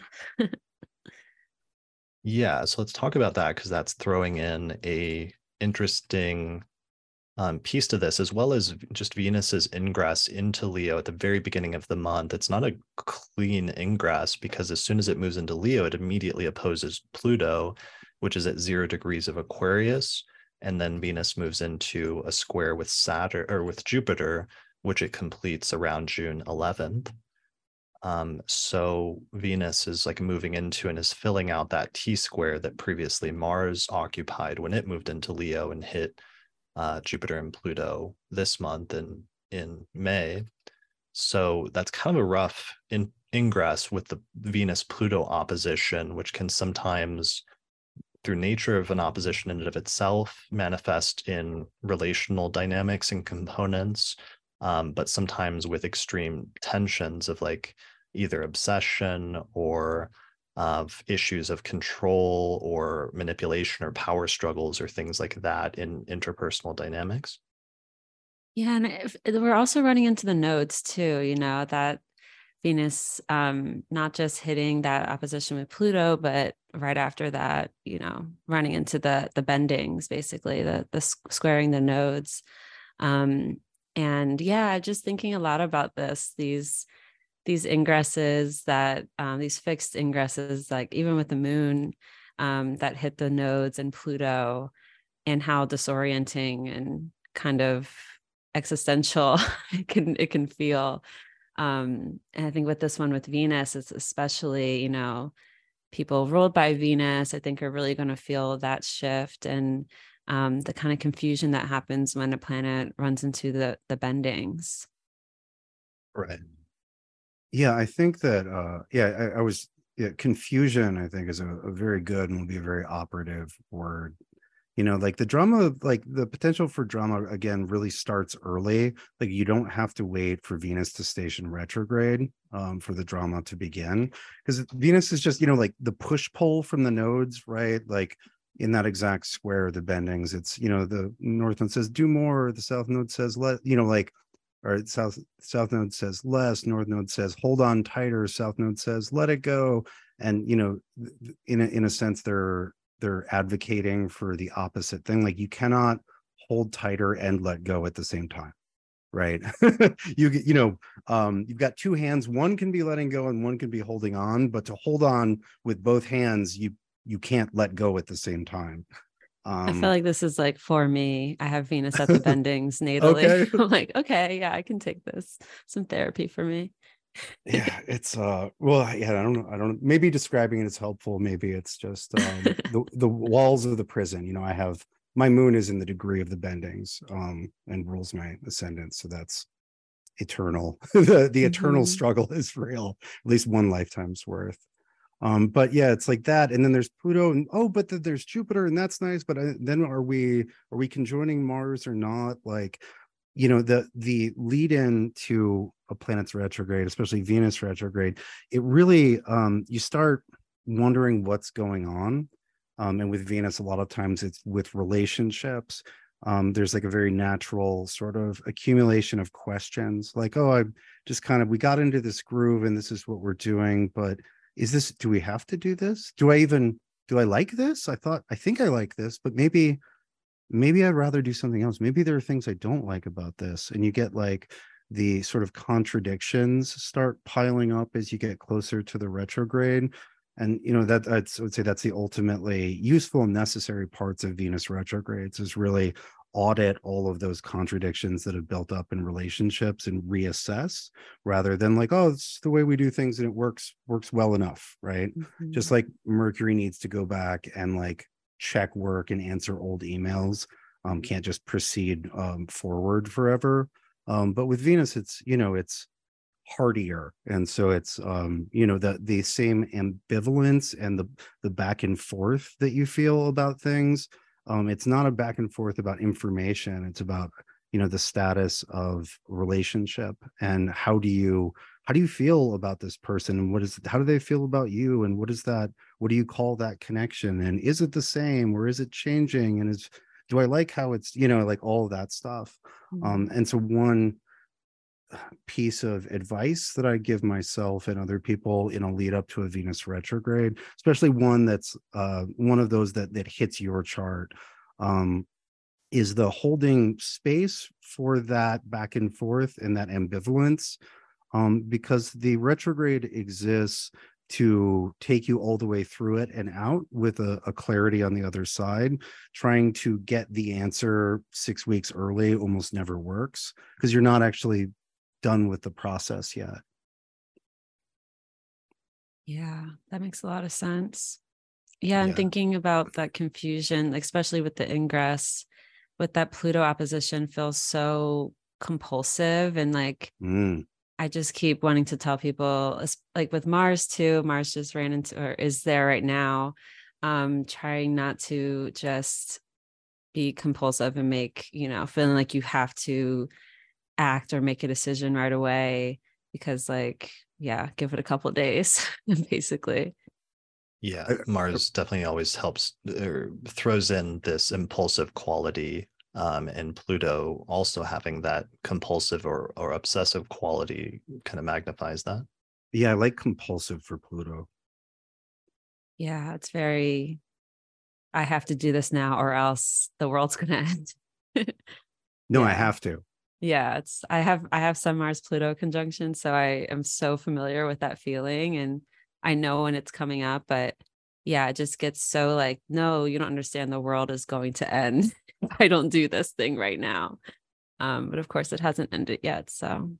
Right well, that, that's only that, because you've done the thing every time. i did the thing yeah well, well, and sometimes with the, the Pluto, Venus Pluto alignment, the feeling is like, no, I have to do this. I have to be with this person, or mm-hmm. I will mm-hmm. literally die right yeah. now.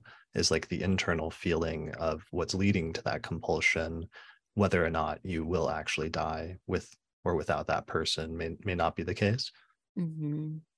I also wanted to note, you know, we talk so much about um, relationships with Venus, and it's definitely going to be relational, but there's also the creative component here, and um you know i just keep thinking about this retrograde feeling so much like a creative project that people are going to be working on for like an extended period of time and just knowing to kind of pace yourself when it comes to that. I'm i'm currently working on an app and i know that this retrograde is going to be about that for me.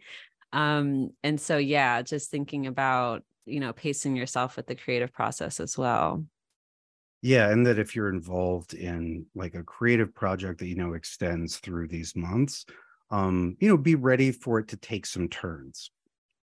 Like right. I know I know that I will probably be in uh, almost certainly be in layout for the second edition of 36 Faces during the Venus retrograde. And so I'm assuming layout, which is literally it's Venus and Leo, it's the the visual you know it's not the words it's how the words are put on the page in relationship to the pictures et cetera et cetera. Um i'm definitely giving that the whole venus retrograde. Like i won't accept uh, that it's done until the venus retrograde is over. Um just All let right. that twist and turn right? Let it go where it needs to go. Yeah.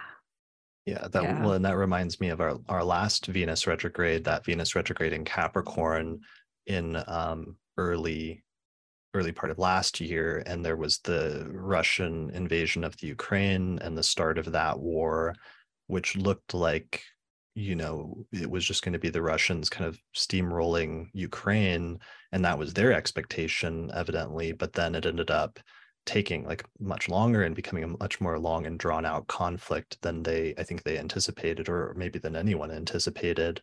Uh, and that was also very keyed in with a, a Venus retrograde.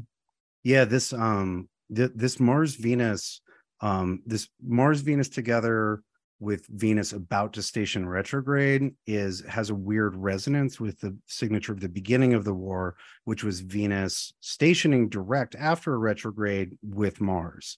And um, you know, from what we can see from here, the big uh the big Ukrainian offensive is due to begin any moment um, which I think was probably what the Mars opposing Pluto and square Jupiter are Macho Man Randy Savage uh, signature that we talked about last month.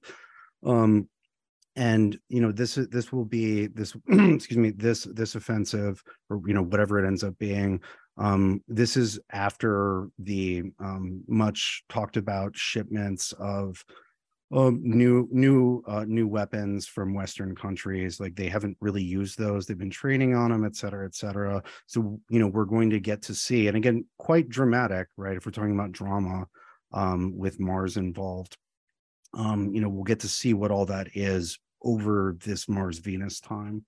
Um, and I, again, I, I think it will, yes, it will probably be quite over the top in the results. It's going to not be, uh, yeah, anyway.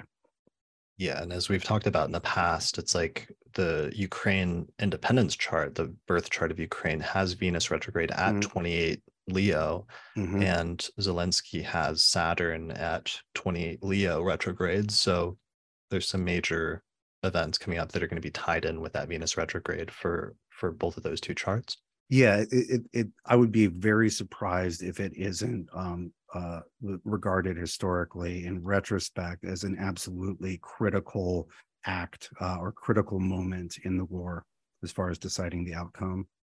Yeah, or turning point. Turning point is a really good keyword because uh, it, it takes me back to what you were talking about earlier. The idea of reflecting is that sometimes when we reach a, cr- a critical turning point in our life, you know what a turning point is is it's like a pivot where you come up and there's like a a u-turn or there's like a roundabout in a way that you hit. And that for a little while you have this this feeling of not moving forward and being slowing down and being sort of like stuck in place at a crucial moment in time. But that period of slowing down and pivoting or reorienting in your life um, opens up an opportunity for reflection and for looking back into the past and deciding how you want to move forward in the future and if you want to stay on the same trajectory or if you want to reconfigure or change something about your current trajectory whether it's with relationships whether it's your professional life it kind of depends what area of your chart venus is going retrograde in but that mo- that that process of hitting a, a pivot point or a turning point um, allows for the reflection or gives room for a period of uh, reflection. Yeah, definitely. Well, and the like the you know an actual pivot or change of direction on a deeper and more enduring level for a person like requires some going deep inside yourself you know to, to actually change direction not just act different for a little bit like a superficial sort of well i'm going to do this now but to like change your orientation right you know to to switch your trajectory from southeast to north or whatever um that that like requires some that kind of change requires uh, isolation and um so, uh, isolation and what is the word solitude of some sort just like venus will be invisibly with the sun right? You know part of the part of uh, the retrograde of uh, Venus is that Venus disappears from both the, the western and eastern horizons for a period of time. Right. Yeah, kind of thinking about those Venus ruled houses in your chart and how they're symbolically kind of going into the underworld in a way or disappearing um, for this period of time in order for this shift to happen. Because I feel like a lot of people pay attention to the house that it's happening in, but those houses that Venus rules really that's what's coming up for review and revision, I guess. Yeah, that's a good point. That's a really good point. Um, all right. So let's see. Other things happening. As we said, we got that full moon on the third in Sagittarius. Um, are there any other things we want to say about that? I know around the same time that Mercury conjoins Uranus on June 4th. Um, so that's interesting because it's kind of like completing an aspect back from when Mercury stationed retrograde conjunct Uranus um, weeks earlier. Um, and sometimes there can be like the the pace of communications can suddenly and unexpectedly quicken, and things can start moving a lot faster. Um, so having that coincide with a full moon in Sagittarius in and of itself is sort of a doubling up of like a similar set of significations. That and it's like the moon being ruled by Jupiter on the north node too. Um, plus, yeah, the sun being ruled by Mercury on, with Uranus, it's like that feels so hectic and intense, and we don't get any light from benefics with this moon. Um, they're both averse to the full moon. So yeah, mm. I'm really like, what is this moon gonna be? Because it just feels so um like ungrounded to me. Hmm. That's a really it's, good point. I, I, would say it wants to be grounded, but can't. Mm-hmm. Right. Like it's looking to Jupiter in an earth sign, right, as the ruler of Sag, but like it doesn't have an angle on it. Yeah. Yeah. See, and now I'm I'm terrified that my um uh that my plans to actually relax after NORWAC uh are going to be uh are going to be ruined right? Because the, the plan is to just, you know, relax and party, right? It's a Jupiter ruled full moon, Jupiter's in Taurus, but there's other stuff going on, right? And there's specifically Mercury with Uranus, which you also point out rules the sun, right? And so there's like surprise. Yeah, it just feels like too much caffeine or something like that. Took too much of a dose of something. You can't settle down. Yeah, which which is something both full moons and Mercury conjunct Uranus or hard aspects between Mercury and Uranus do on their own. So having those coincide, that's kind of a frenetic couple of days, especially peaking around the third and the fourth. Um, and then the next day on the fifth, Venus goes into Leo and opposes Pluto, which is kind of tense as we've talked about. There is some leveling off of that or some sort of mitigation or assuaging of that when Venus then moves into the exact square with Jupiter over the next few days, um, culminating around the 10th and 11th. Um, so that's one of our more positive aspects this month is a Venus Jupiter square with reception. And that's one of the things, Jupiter being in Taurus, that's going to help take some of the edge off of the Venus retrograde. And that even if there's major um, issues that Venus brings up during the course of the retrograde and its co-presence or conjunction with Mars, there's some counterbalancing like positive influence that's offsetting things in notable ways with Jupiter in that superior position in Taurus. Yeah, and uh, to add to that, um, you know, with Jupiter in Taurus, right? It's Jupiter in a Venus ruled sign, and so you know, Jupiter, uh, Jupiter is describing for us sort of what we can learn from. Jupiter makes whatever it touches potentially educational, uh, or um, helps you know helps expose um, how something could, or helps reveal how something could be improved or bettered. Um, you know, Jupiter confirms, but then wants to make things better. Right? Jupiter's like, what you're doing is great. Um, how about also this? Like that would be a way to accomplish what you're doing more effectively or with less um, collateral damage or whatever. And so Jupiter sort of um, uh, Jupiter teaching lessons from a Venus ruled place or offering like offering to make Venus things um more about self-improvement or bettering relationships or you know et cetera et cetera. Like Kirah you were saying with venus retrogrades don't just look at the place venus is stationing retrograde look at the houses um, that are venus ruled in your nativity with like the the parts of your life that al- already run on venus. And so jupiter's in one of them like ready to help figure out how this can work better. Um, and so i think that's that's a nice thing. And this is just part one. We have three of these right? So over the next couple months. Um so of yeah. the exact aspects with venus and jupiter you mean yeah exactly. Got it. Um yeah and it's interesting thinking also about mitigations. It's something that in rereading or reading ben's translation of firmicus and reading firmicus again for the first time in several years the entire thing he's just constantly talking about mitigations and he'll give here's like a really difficult combination and difficult aspect but then he'll say however if this placement is there uh, adding in a positive thing then it will offset it so you start to think about scenarios of you know if something bad or negative or subjectively difficult happens um, but then if you're able to find some sort of outside help that comes in and is able to make things better it's like if you get sick but then you're able to go to a doctor and the doctor tells you what's wrong and gives you some medicine and is able to like heal you from being sick that's like a um, mitigation. um, yeah that so um some of the we're doing a a chapter in my year three program where we're where everyone's reading some Firmicus, and one of the students said that um, their their partner had a configuration, a pretty complicated configuration that um, basically said uh, that that um, proposed life-threatening illness of a very specific nature, and that the person would die from it without an aspect from Jupiter. Um, and their partner had exactly that illness and uh, almost died, but a doctor came in um, and was able to ferry them through it. And then there was a trine from Jupiter too. It was an eighth house configuration. Mm-hmm.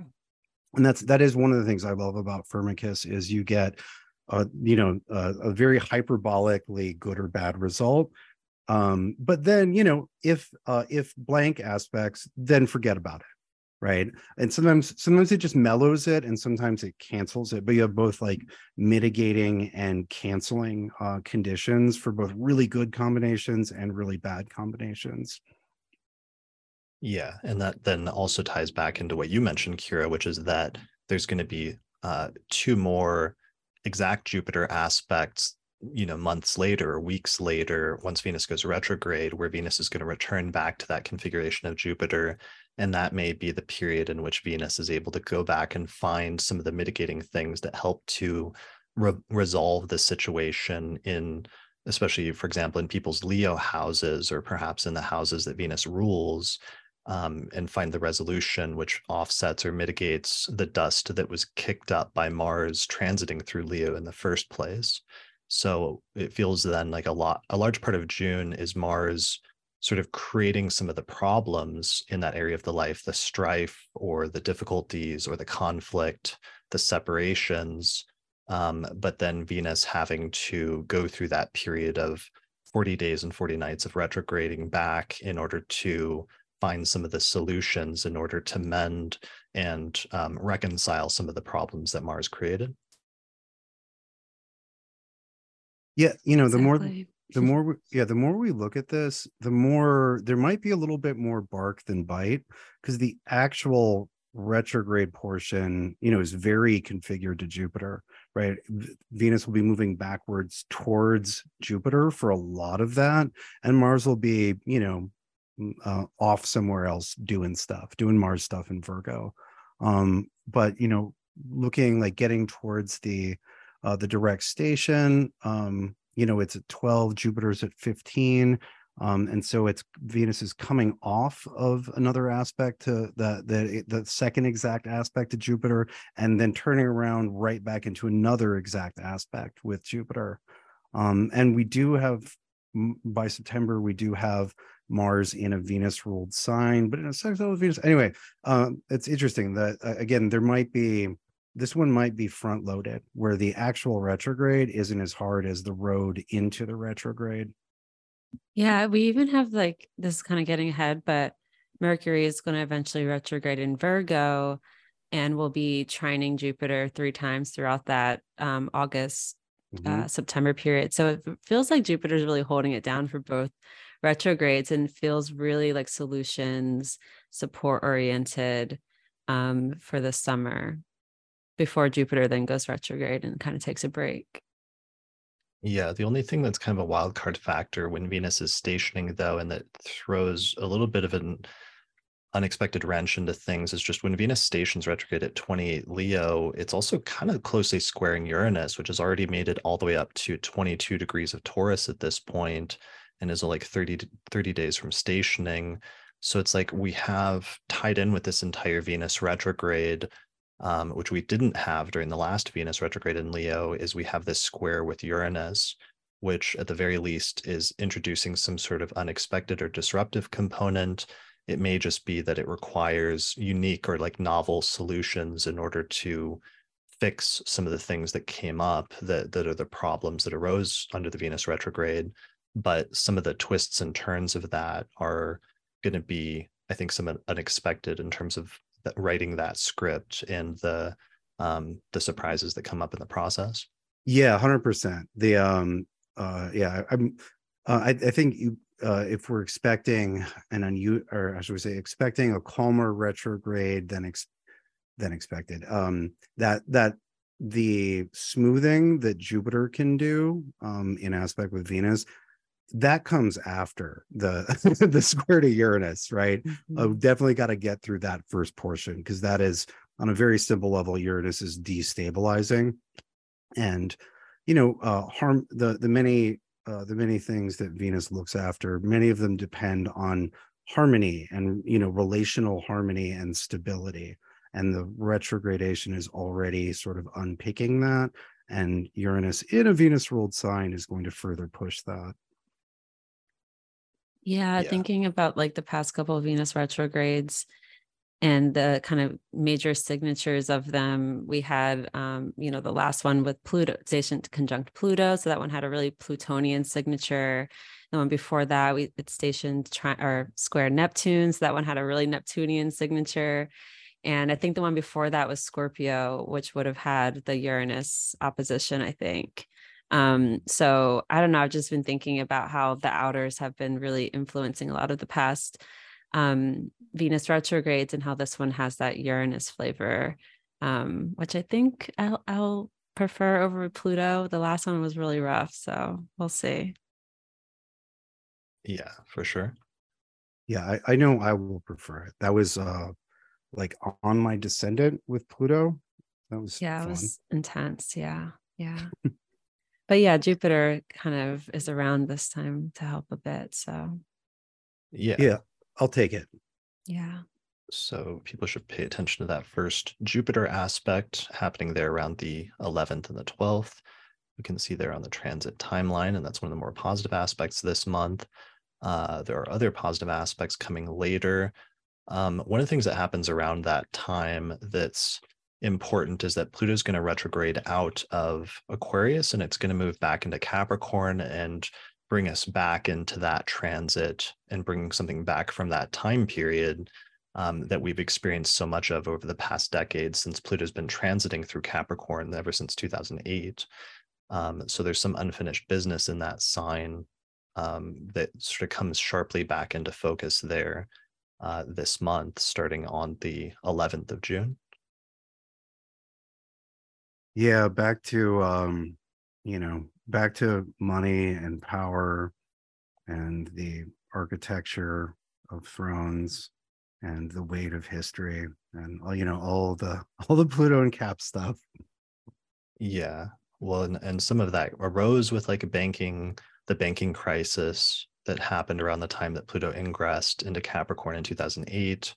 Um, you know, the creation of Bitcoin, as we've talked about before, and that going from humble origins to something that's actually like impacting world events. Um, and then, of course, now in the US, at least, we have all these things about the debt ceiling crisis and whether that's going to turn into a big thing or, or disrupt things or not. And that's, yeah, something that may be relevant there with Pluto retrograding back into Capricorn. Sure. Yeah.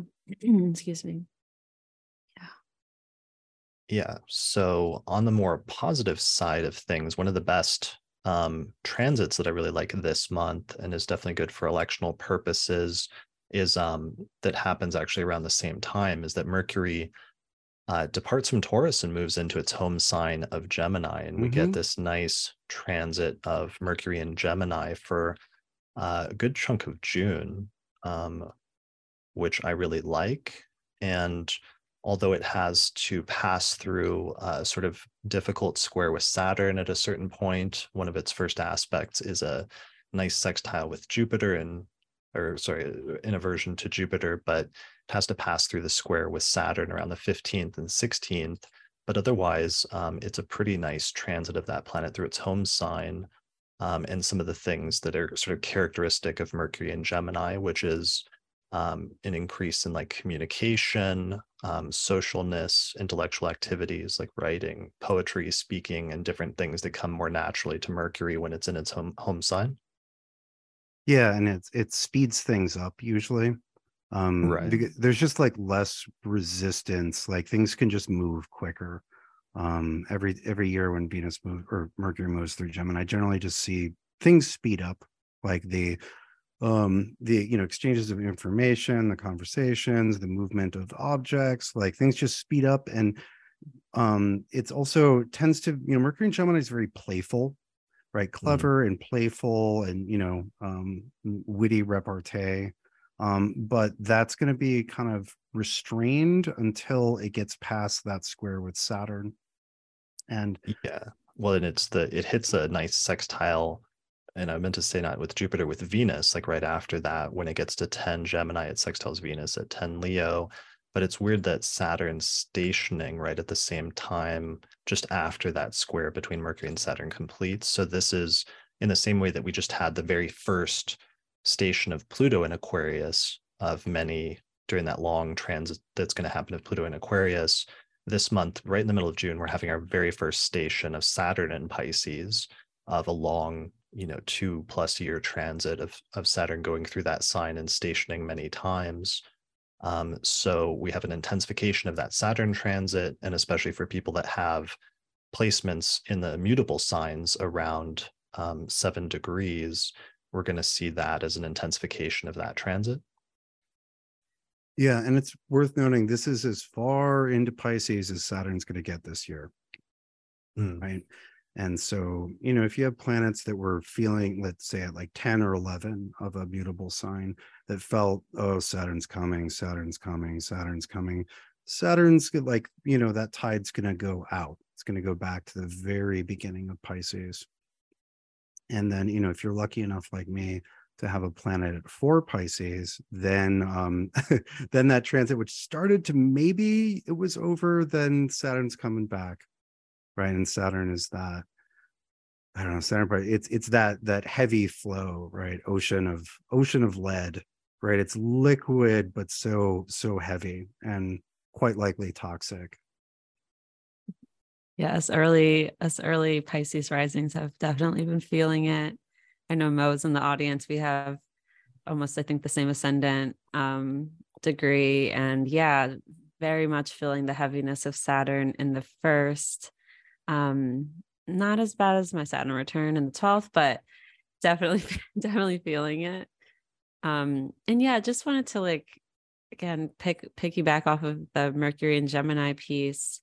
Um, Mercury is also like visible and fast right now too. So we were talking about how Mercury and Gemini things go fast. It, it's like even more speedy right now um, as it's heading towards that direct cazimi at the end of the month. So I'm just excited about the Gemini house in our charts and finally getting a little bit of um, yeah movement and traction, especially after that that Saturn square, which feels like a tough decision, like a tough choice to make or something um, or, regarding Mercury.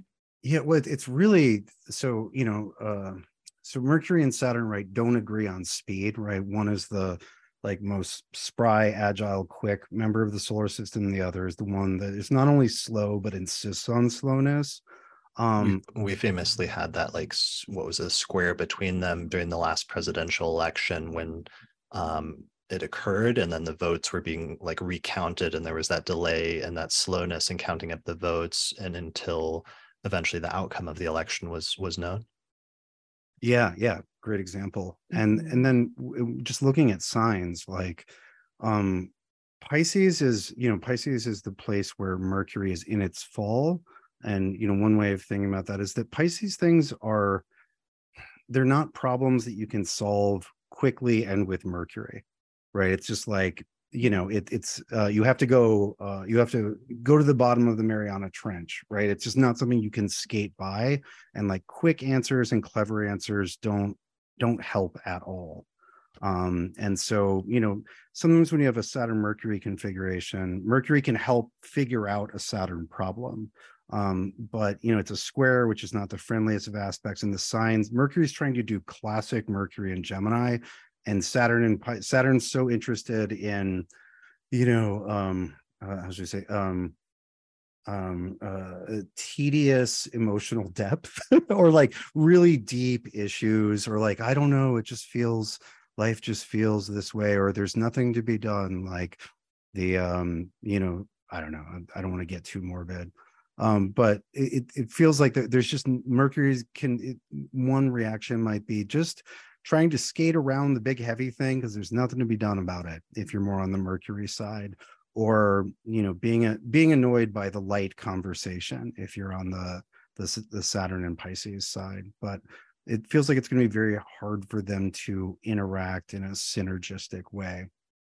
Yeah, it's almost like Mercury's like, here's all of this information. Like, I see you have a problem. Here's all the facts and the information for you to solve it. And Saturn's like, that's not going to do it. That's not going to work. we need some, we need some deep healing here. And Mercury's like, yeah, but here's a book you can read. Yeah, right. here's right. a yeah. Um, here's a here's a Twitter account you can follow that yeah. uh, that tweets about deep healing. yeah. yeah, exactly. Well, whereas Saturn, since this is the first station in Pisces, probably says like this is going to take a lot longer to work on than than that, um, mm-hmm. and that that may be just the start of a long term process of working on something over the course of the next few years. All right. Yeah. So that's uh, you know, kind of a slow aspect that's happening there around the 15th. But then right after that, by the 17th, Mercury forms that sextile with Venus, which is nice. Um, and some of that slowness and that dullness of the Mercury Saturn aspect of previous days um, is kind of assuaged and um, moves into the past around that time, we actually get one of the more positive aspects of this month. And even though it's somewhat subtle and like low key, I kind of like it. It's a Jupiter Saturn sextile that goes exact around the 19th. Um, but it's one of the, while more understated, one of the more stabilizing aspects that's happening mm-hmm. this month um, in the sky. And it's one of the major outer planet configurations that's occurring. So I wanted to mention it um, partially because there's also reception. It's like Saturn is stationing in Pisces. Jupiter comes up and it's stationing at seven degrees of Pisces. Jupiter comes up and sextiles it at seven degrees.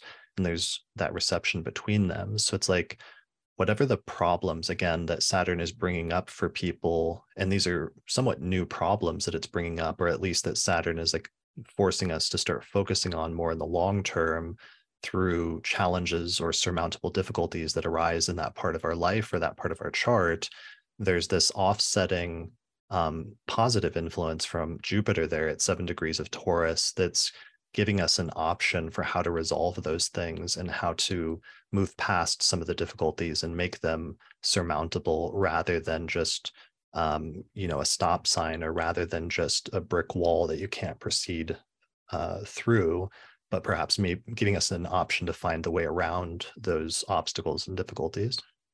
Yeah, or a way to sort of settle into the years of work that they require. Mm-hmm. mm-hmm. Yeah, this is the first time Jupiter and Saturn see each other since the conjunction um, when they both ingressed Aquarius back in December 2020. So I'm like I'm excited about it. This opening sextile um because that was such a powerful like seed moment i think that that jupiter saturn conjunction um that it's kind of cool that they that they're able to see each other again and it's like i don't know there's just further developments i guess from that from that era that's a, that's a great point this is the exact this is the very first exact aspect um, that that new 20 year cycle of Jupiter and Saturn inaugurated back in mm-hmm. 2020 in late 2020 this is the first like opening new chapter in whatever that story was that started at that time, especially in terms of world events that'll be playing out over a 20 year period until the next conjunction of um, Jupiter and Saturn around 2040. Um, but this is a important turning point for that story. Yeah, I really like that.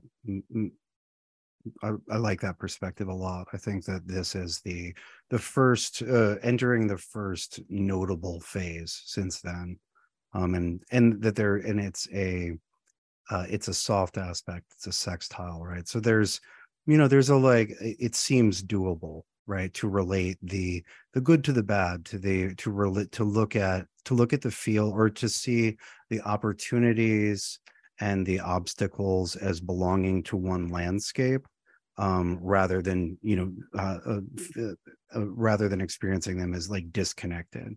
Um, but you know when you look at a map and you could say oh there are you know there are monsters here and there's treasure here and if i go through the monsters i get the treasure then the the good and the bad get connected in a way. You're like oh i i can do that or i want to do that or i don't want either of those. I'm just going to take the scenic route um but yes stabilizing is such a it, it's stable and stabilizing not not necessarily in a static way but if you think of like stabilizing a, a like the course uh stabilizing a trajectory like oh no we're definitely going in this direction and we know how to go in this direction we're definitely heading east or we're definitely crossing the mountains.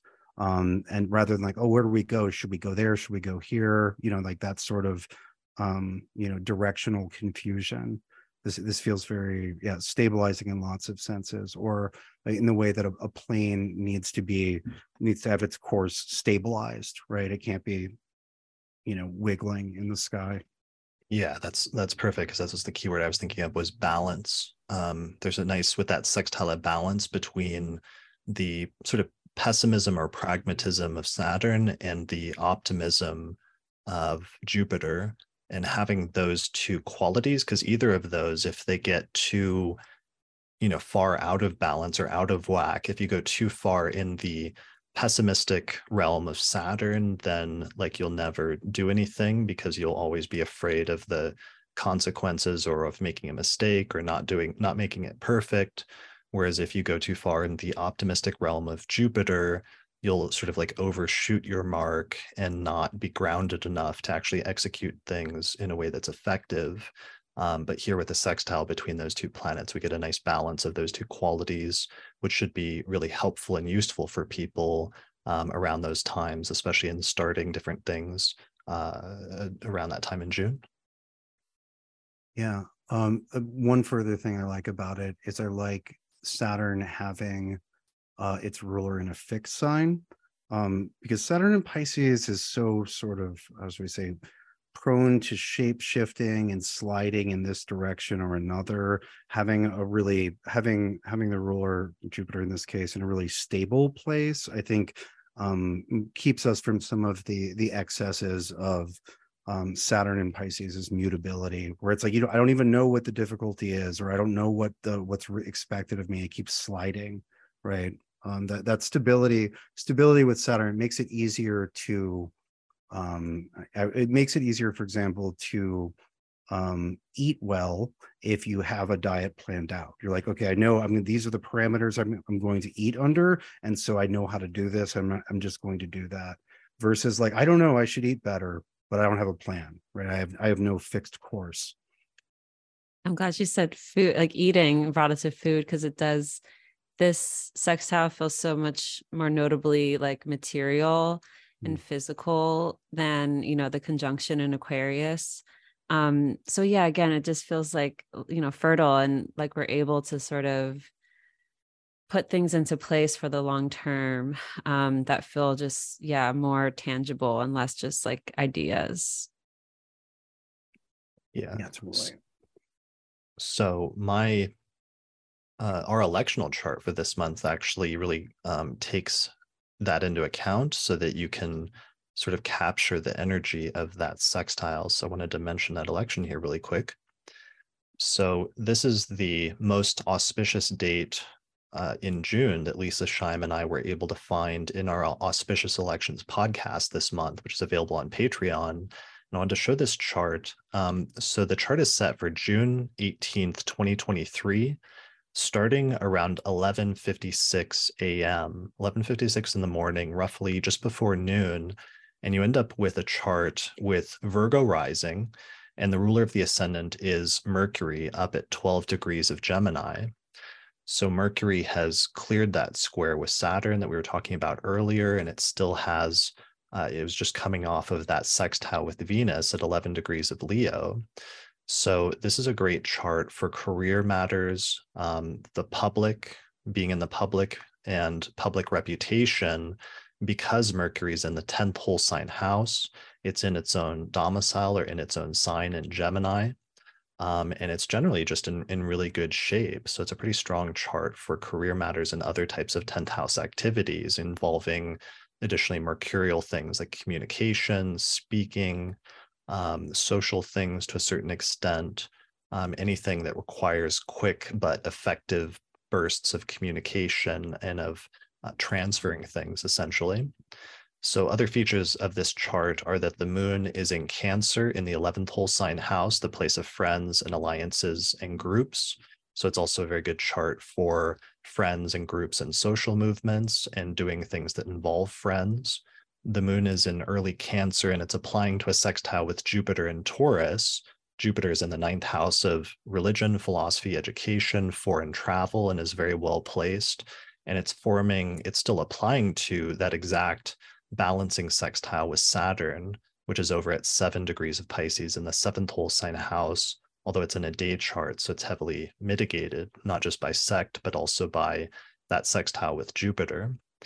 So um, that creates a good chart also for ninth house matters. And um, yeah, generally it's kind of rare that you find a chart in which both the ruler of the ascendant and the moon are in such good shapes and so this is our, our primary election of the month that we wanted to recommend for um, starting major uh, business ventures or other undertakings in which you want an auspicious date to start things under. This is our, our favorite chart of the month. Um, what what kind of things would you two use like a, a Mercury election for where Mercury's in Gemini?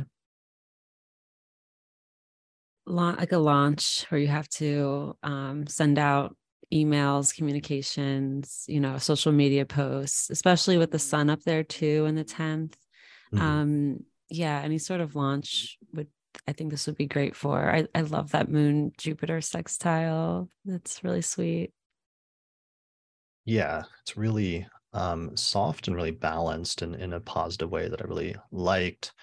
So that is our primary electional chart for the month, um, we found, I think, at least six or seven other electional charts um, during the course of June that we just released on our Auspicious Elections podcast, um, which is available. You can find out more information about it at theastrologypodcast.com slash elections.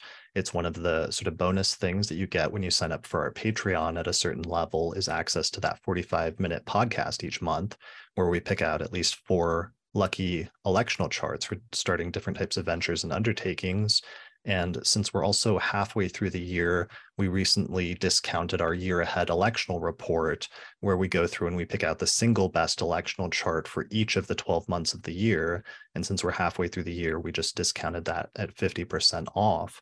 So you can get a hold of that at theastrologypodcast.com slash 2023 report. All right. So let's move back into the alignments and sort of talk about the la- last later parts of the month. We've talked about Saturn stationing in Pisces.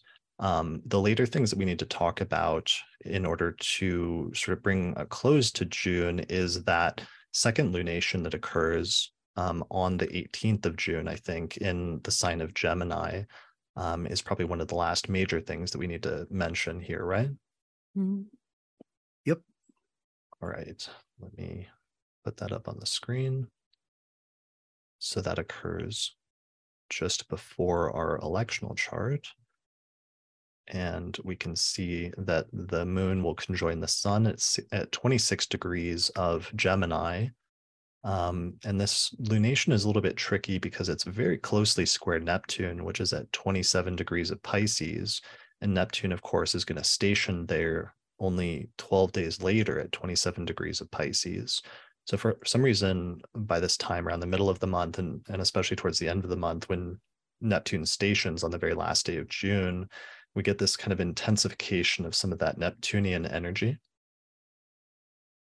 Yeah, it's also, I mean, it's intensely mercurial, right? We have uh, Mercury in Gemini and visible, um, you know, uh, fueling the conjunction of the sun and the moon there and it uh, it also happens with Mercury still in a, a to the degree sextile with Venus. So it's like there's that playful, fun, inventive, artsy uh, energy that the Mercury Venus sextile brings is fueling the lunation.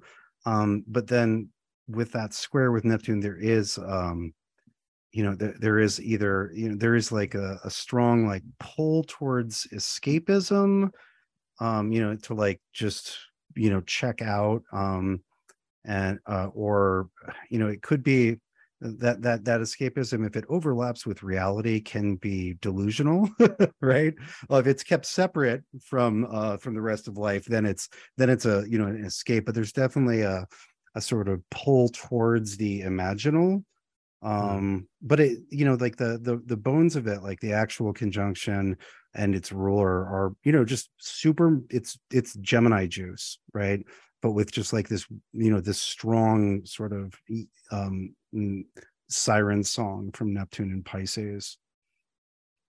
Yeah it feels like a super super creative um new moon. It it feels just like for the artists out there for the people who are you know creating worlds and writers you know writing fiction all fantasy it just feels like this is such a good moon to you know to write to create under.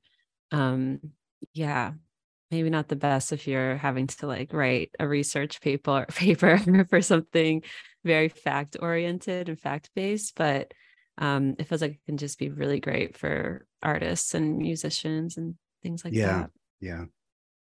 Yeah and maybe for people to get in touch with their creative the the the use of creativity as an outlet um, sometimes can be really helpful and something maybe if people aren't in touch with that that this lunation would be very useful for um, just to take advantage of it? Yeah kind of getting out of the writer's block that the that the um, square to saturn might have created. Right. Yeah. I, I think it'll also be pretty i think it works socially too. Like it's fun you know a little little neptune is is is not a problem when you're just hanging out with people. You know you make stuff up to entertain each other telling stories yeah. imagining just don't drink too much. Yeah or you know do that and just be aware you know there are consequences the next day but they're rarely lethal. Right. Yeah that's a good that's a good point though in terms of the um the nature of myth and like storytelling as an important part part of culture uh, but also an important part of just the human experience um, tapping into and the enjoyment of that, like you said, Austin, the imaginal realm as a realm of not just creativity, but also escape, but sometimes escape being necessary in order to recharge sort of internally from the world, like whatever your escape is.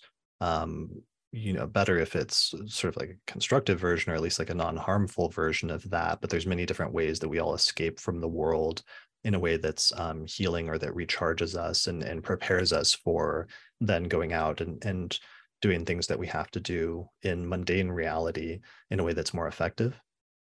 Yeah, it's nicely put, Chris. Yeah. Um, there's also like with stories, like sometimes that like going into stories that you know are not literally true, but is part of uh, you know, us evaluating what kind of story am I in? And it's like and also what kind of story am i in in this part of my life?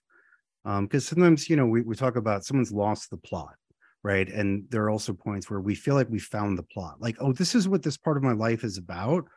I can play my role well now that i know what that like what i was cast as right?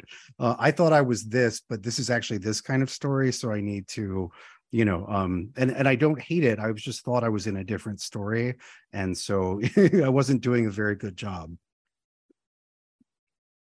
Yeah for sure.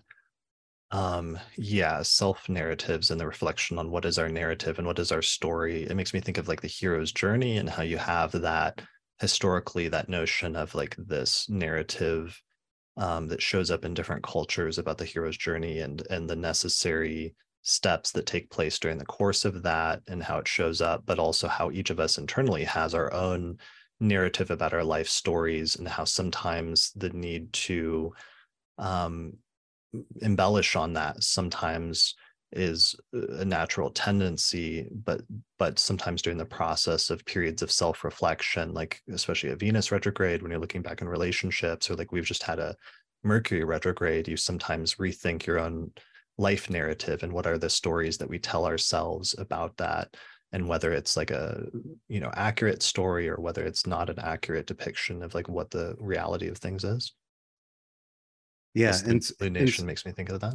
Yeah and, and yeah and i think sometimes you know you are some you really are one character for a decade or more and then you don't realize it when life has changed and that actually you're in a different role now right? Like no you're not the um you know the the brooding uh the the dark brooding loner. You're actually um you know uh, you're a member of the community now. Or you know you're an upstanding member of the community and now you're the um the outcast and pariah. And how do you play that role? You know or you know things change. And I, I gave dramatic examples but you know sometimes sometimes those roles shift and it, it takes us a while to catch up with where we actually are right? Because we kind of um, you know stories uh, stories kind of keep repeating until we actually take the time to rewrite them and check them against what's happening.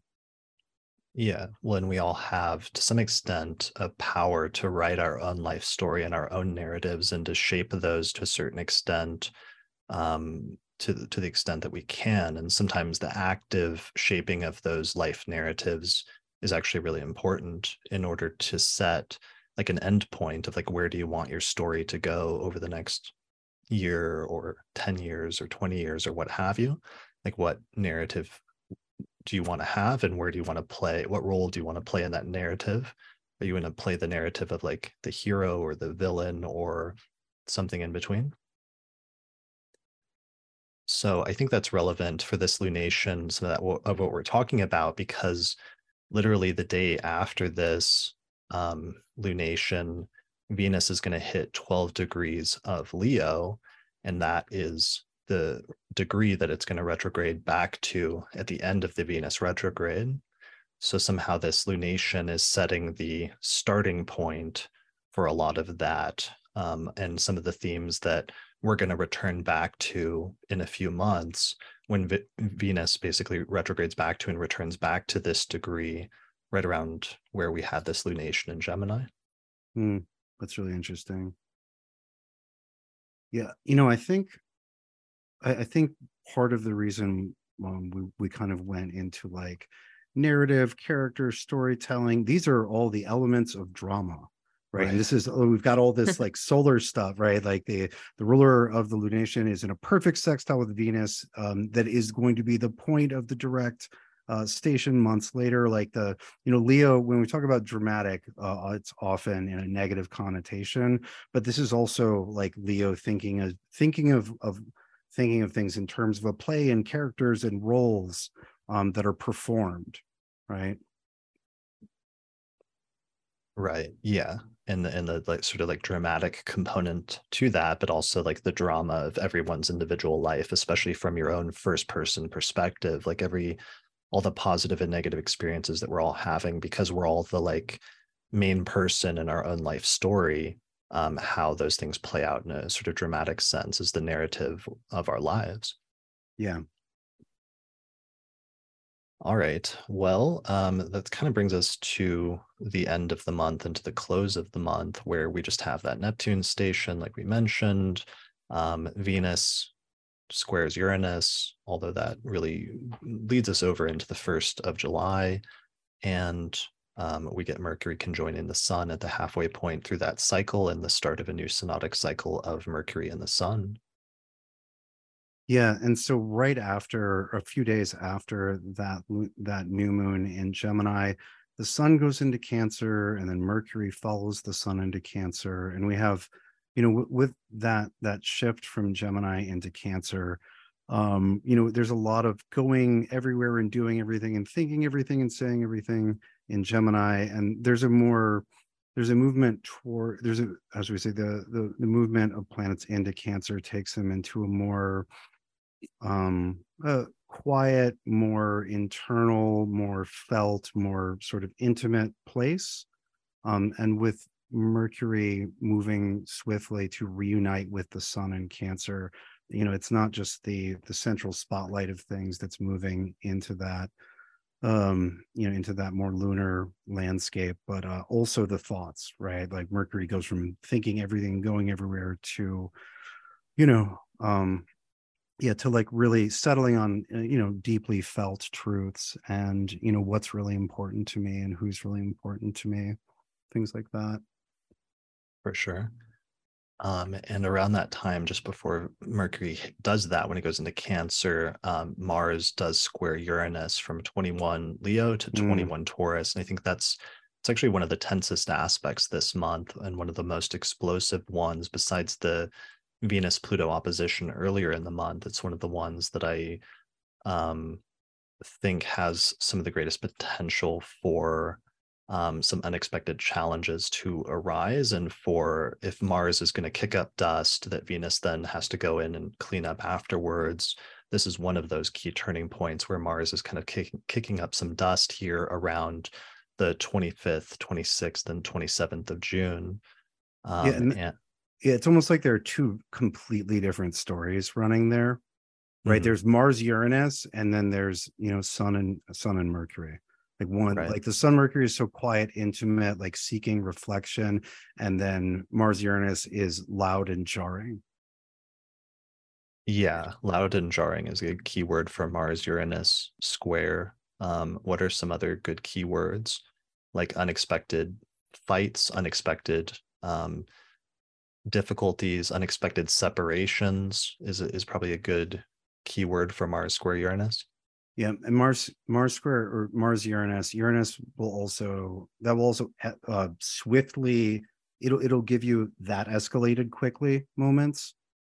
Mm-hmm.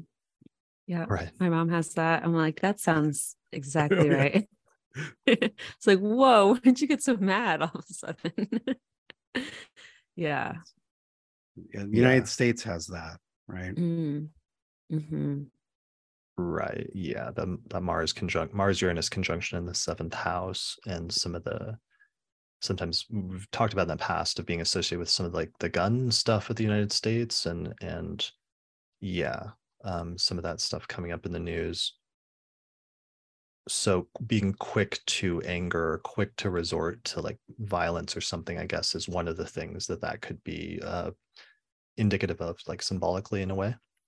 Yeah, we've used a lot of um, sort of powder keg imagery with Mars Uranus in the past, right. where it's like who left, you know, who's uh, it's you know, it's the who's who was smoking around in the ammo depot again.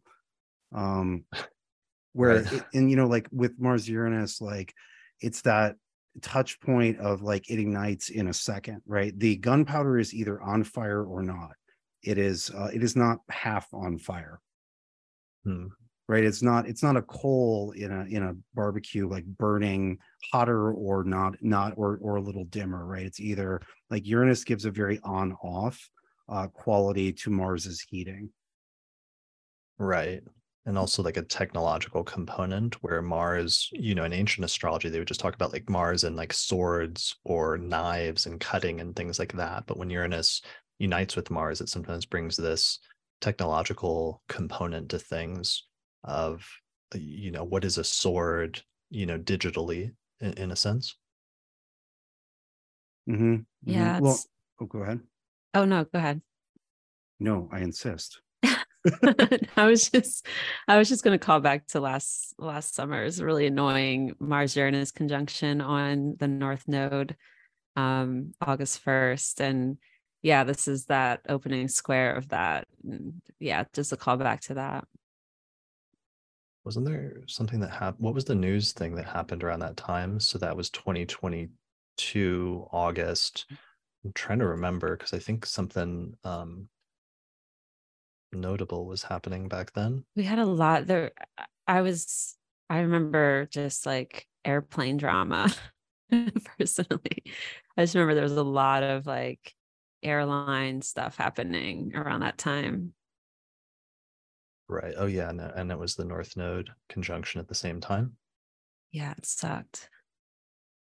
Squaring Saturn, just ugh.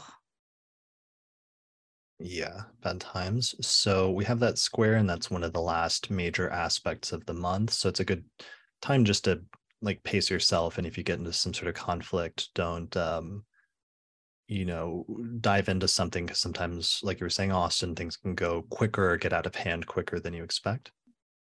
Yeah, and so just to bring uh, the the you know technological quality of Uranus back to that, you if you are just walking around outside in nature there are not very many flammable substances right? Like i mean it, like well i mean leaves you know, i was going to say like leaves trees etc there are lots of flammable substances but they don't go up in a flash um, for volatile substances like gasoline um, uh, gasoline or gunpowder et cetera et cetera those require like intelligent manufacture and alchemical refinement to become that volatile.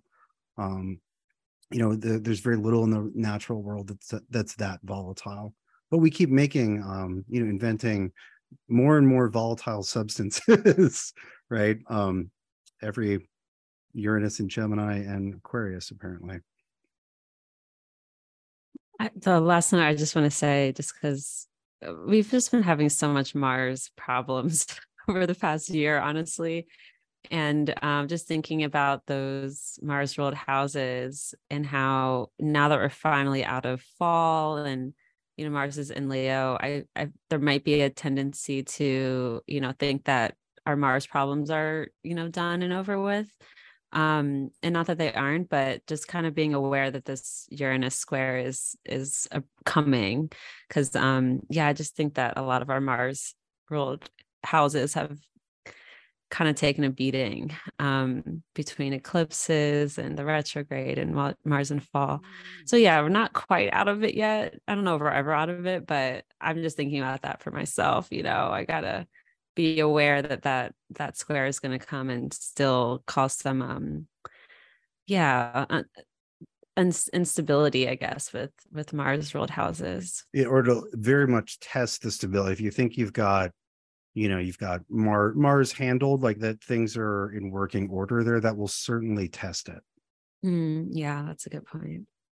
Yeah that's a good great way of phrasing that all right. I think that's like the last major thing that we meant to mention in terms of of the forecast for June, right? Just that Mercury Cazimi, if we want to talk about that on the on the 30th. Is that the 30th?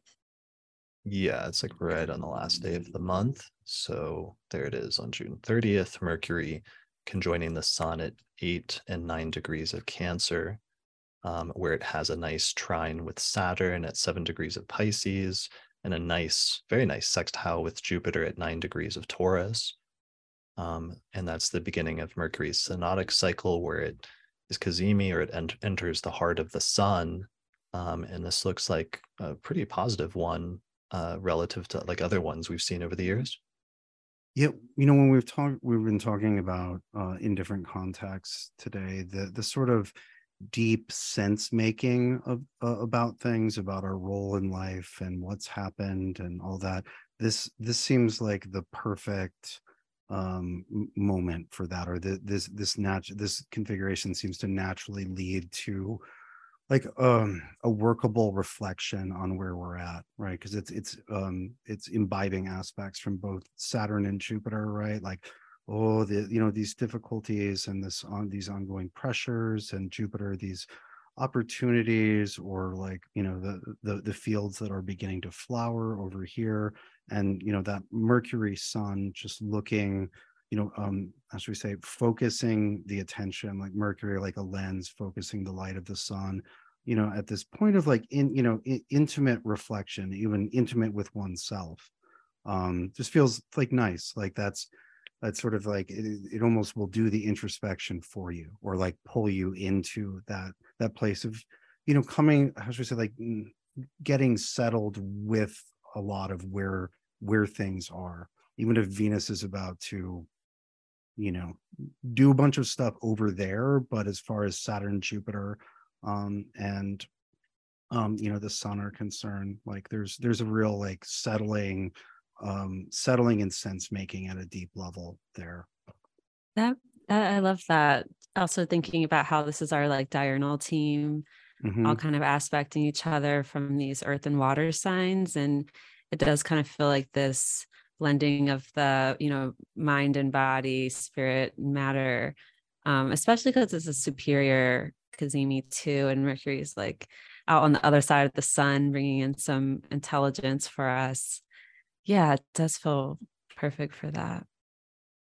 It's making me think of um, I've been reading, doing research for an episode and doing a lot of reading on like Hermeticism and Gnosticism. And a common word that was super important in those religious and philosophical traditions was the word gnosis, um, which means knowledge or knowing, as well as the word um, nous was really central in their their theology, which means mind, and this notion that um, that they really focused on, which is that each of us has like a spark of um, divinity from the original source, the divine mind, and that uh, before birth, that spark or our souls like descend through the planetary spheres, and we pick up these qualities from each of the planets um, that add to our character until eventually we're born and we're incarnated.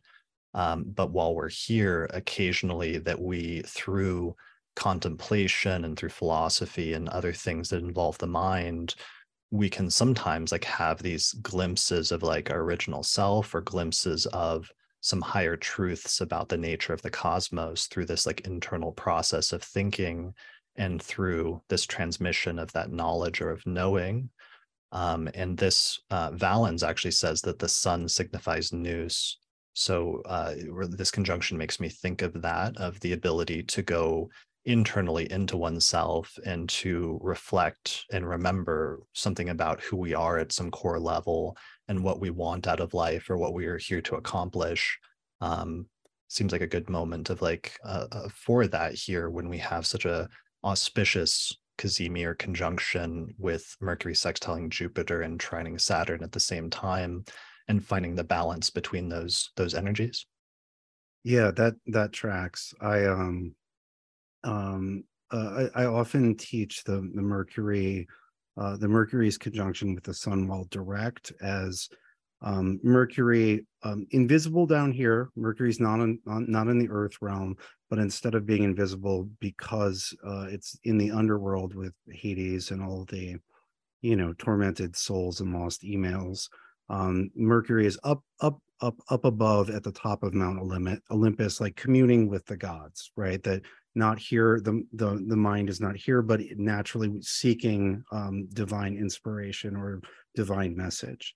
And i've definitely had you know some pretty gnosticated moments under the mercury uh, when it's direct. Yeah just that that moment of sudden like realization about something uh, where you have that sudden like moment of, of clarity about something in your life um, i think all of us experiences that at different points in our life and it's really weird because suddenly you have this realization or this sudden focus of clarity uh, which is so different because usually each of us is so focused on our day-to-day lives and we're so um, entrenched in the subjective experience of all of these different things that are happening constantly in our lives that to have a true moment of uh, clarity of purpose sometimes stands out as being unique yeah, I love a Mercury Cazimi. A nice, good, sweet, sweet clarity. it's always really nice. The uh the the moment of realization is worth a thousand prayers. I think that's from Natural Born Killers. hits. Nice. Um, all right. Well, I think that's a good stopping point then for this forecast for for June. Um, thank you both. This was an awesome and interesting episode where we covered a lot of different things. We talked a lot about this being the sort of precursor to the Venus retrograde and setting up so much stuff that's going to come uh, over the course of the next few months. And I think it was a good, good uh, discussion of that and good preparation for some of the things that are developing people's lives over the the coming weeks and months. Thank you. yeah, thanks for having me. Yeah. All right. Um, so Kirah, what do you have going on and and where what do you have coming up in the future? What are you working on? Yeah, I'm I'm working I'm working on an app right now, but that won't be out for a while. um, it's gonna be a dating app, which is cool. But nice. regardless of that, um, I have my podcast, Cosmic Guidance for All. I've been trying to do weekly forecasts. It's been hard while traveling, but um, I'm having a lot of fun doing them.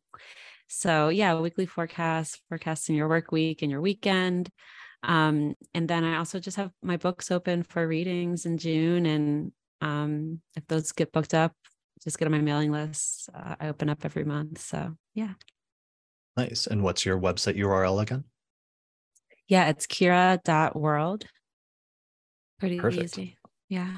All right. I'll put a link to that in the description below this video and also on the podcast website for this episode. Uh, Austin, what do you have coming up? Well, I'm um, going to be giving a number. Of, I'm going to be giving two talks and a workshop at NORWAC next week. Um, so that's the end of May. I guess it's already sold out, so I shouldn't even mention it. But I'll see a bunch of you there. Come say hi, um, which is not just a friendly thing to say, but literally come say hi. Um, I need really need glasses, and so I can't see faces, especially if only if I've only met you on the internet after about 20 feet, you just look like a person who I may or may not know. So literally come say hi. Um, and then I hate that Uh, so much. I've had have you had that experience also if you look you're looking at somebody but you can't really see them and you look away and they think that you're like snubbing them or but you actually you know, I, just I, kinda- I look like this right and, and, like kind of irritated because I can't tell. right, so- them. Yeah, I'm just like giving full double stink eye. Um, but so there's that, and then uh, also uh, by the time this episode is out, Sphere and Sundry will have released uh, its uh, uh, project magnum opus. Um, the the ugh, um, their big project. I can't give uh, I can't give any details. All the details will be made available early morning on the 23rd of May. It's fantastic. It's five years in the making. Um, a number of different elections of mine went into the creation. I can't say any more right now, but um, you know, if you um yeah, I, you you should absolutely check it out. Um, either wake up at three in the morning on uh on or early on Tuesday, or you know, check it when you wake, check sphereandsundry.com when you wake up.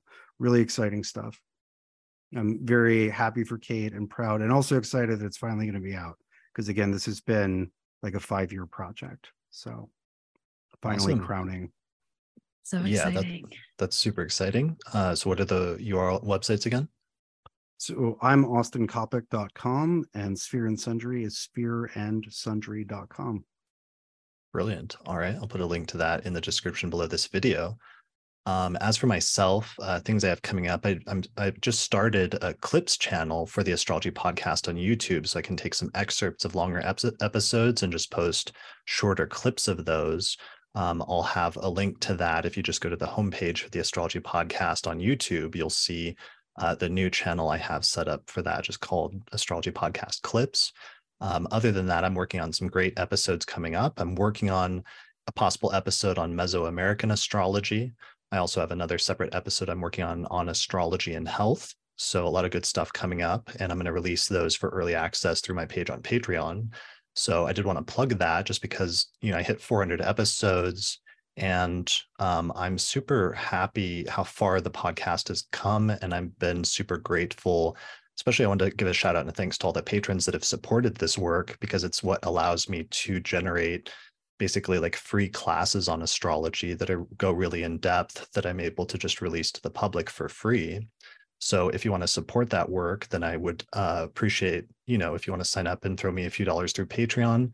Uh, thank you. And thanks to all the patrons that joined us for the live um, show today. There's been a lot of great comments in the live chat of just patrons that joined the live stream. So thanks all for joining and for supporting me over the years because it's made a huge difference and it's made this work possible.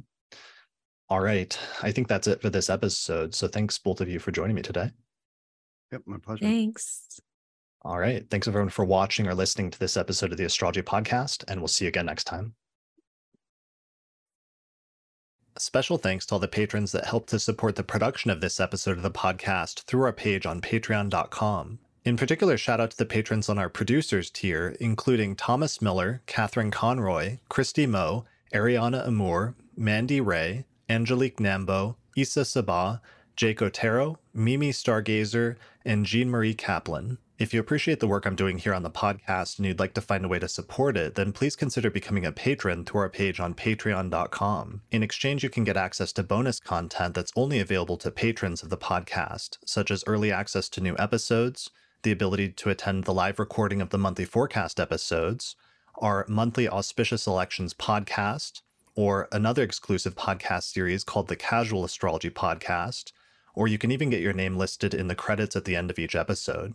For more information, visit patreon.com slash astrology podcast.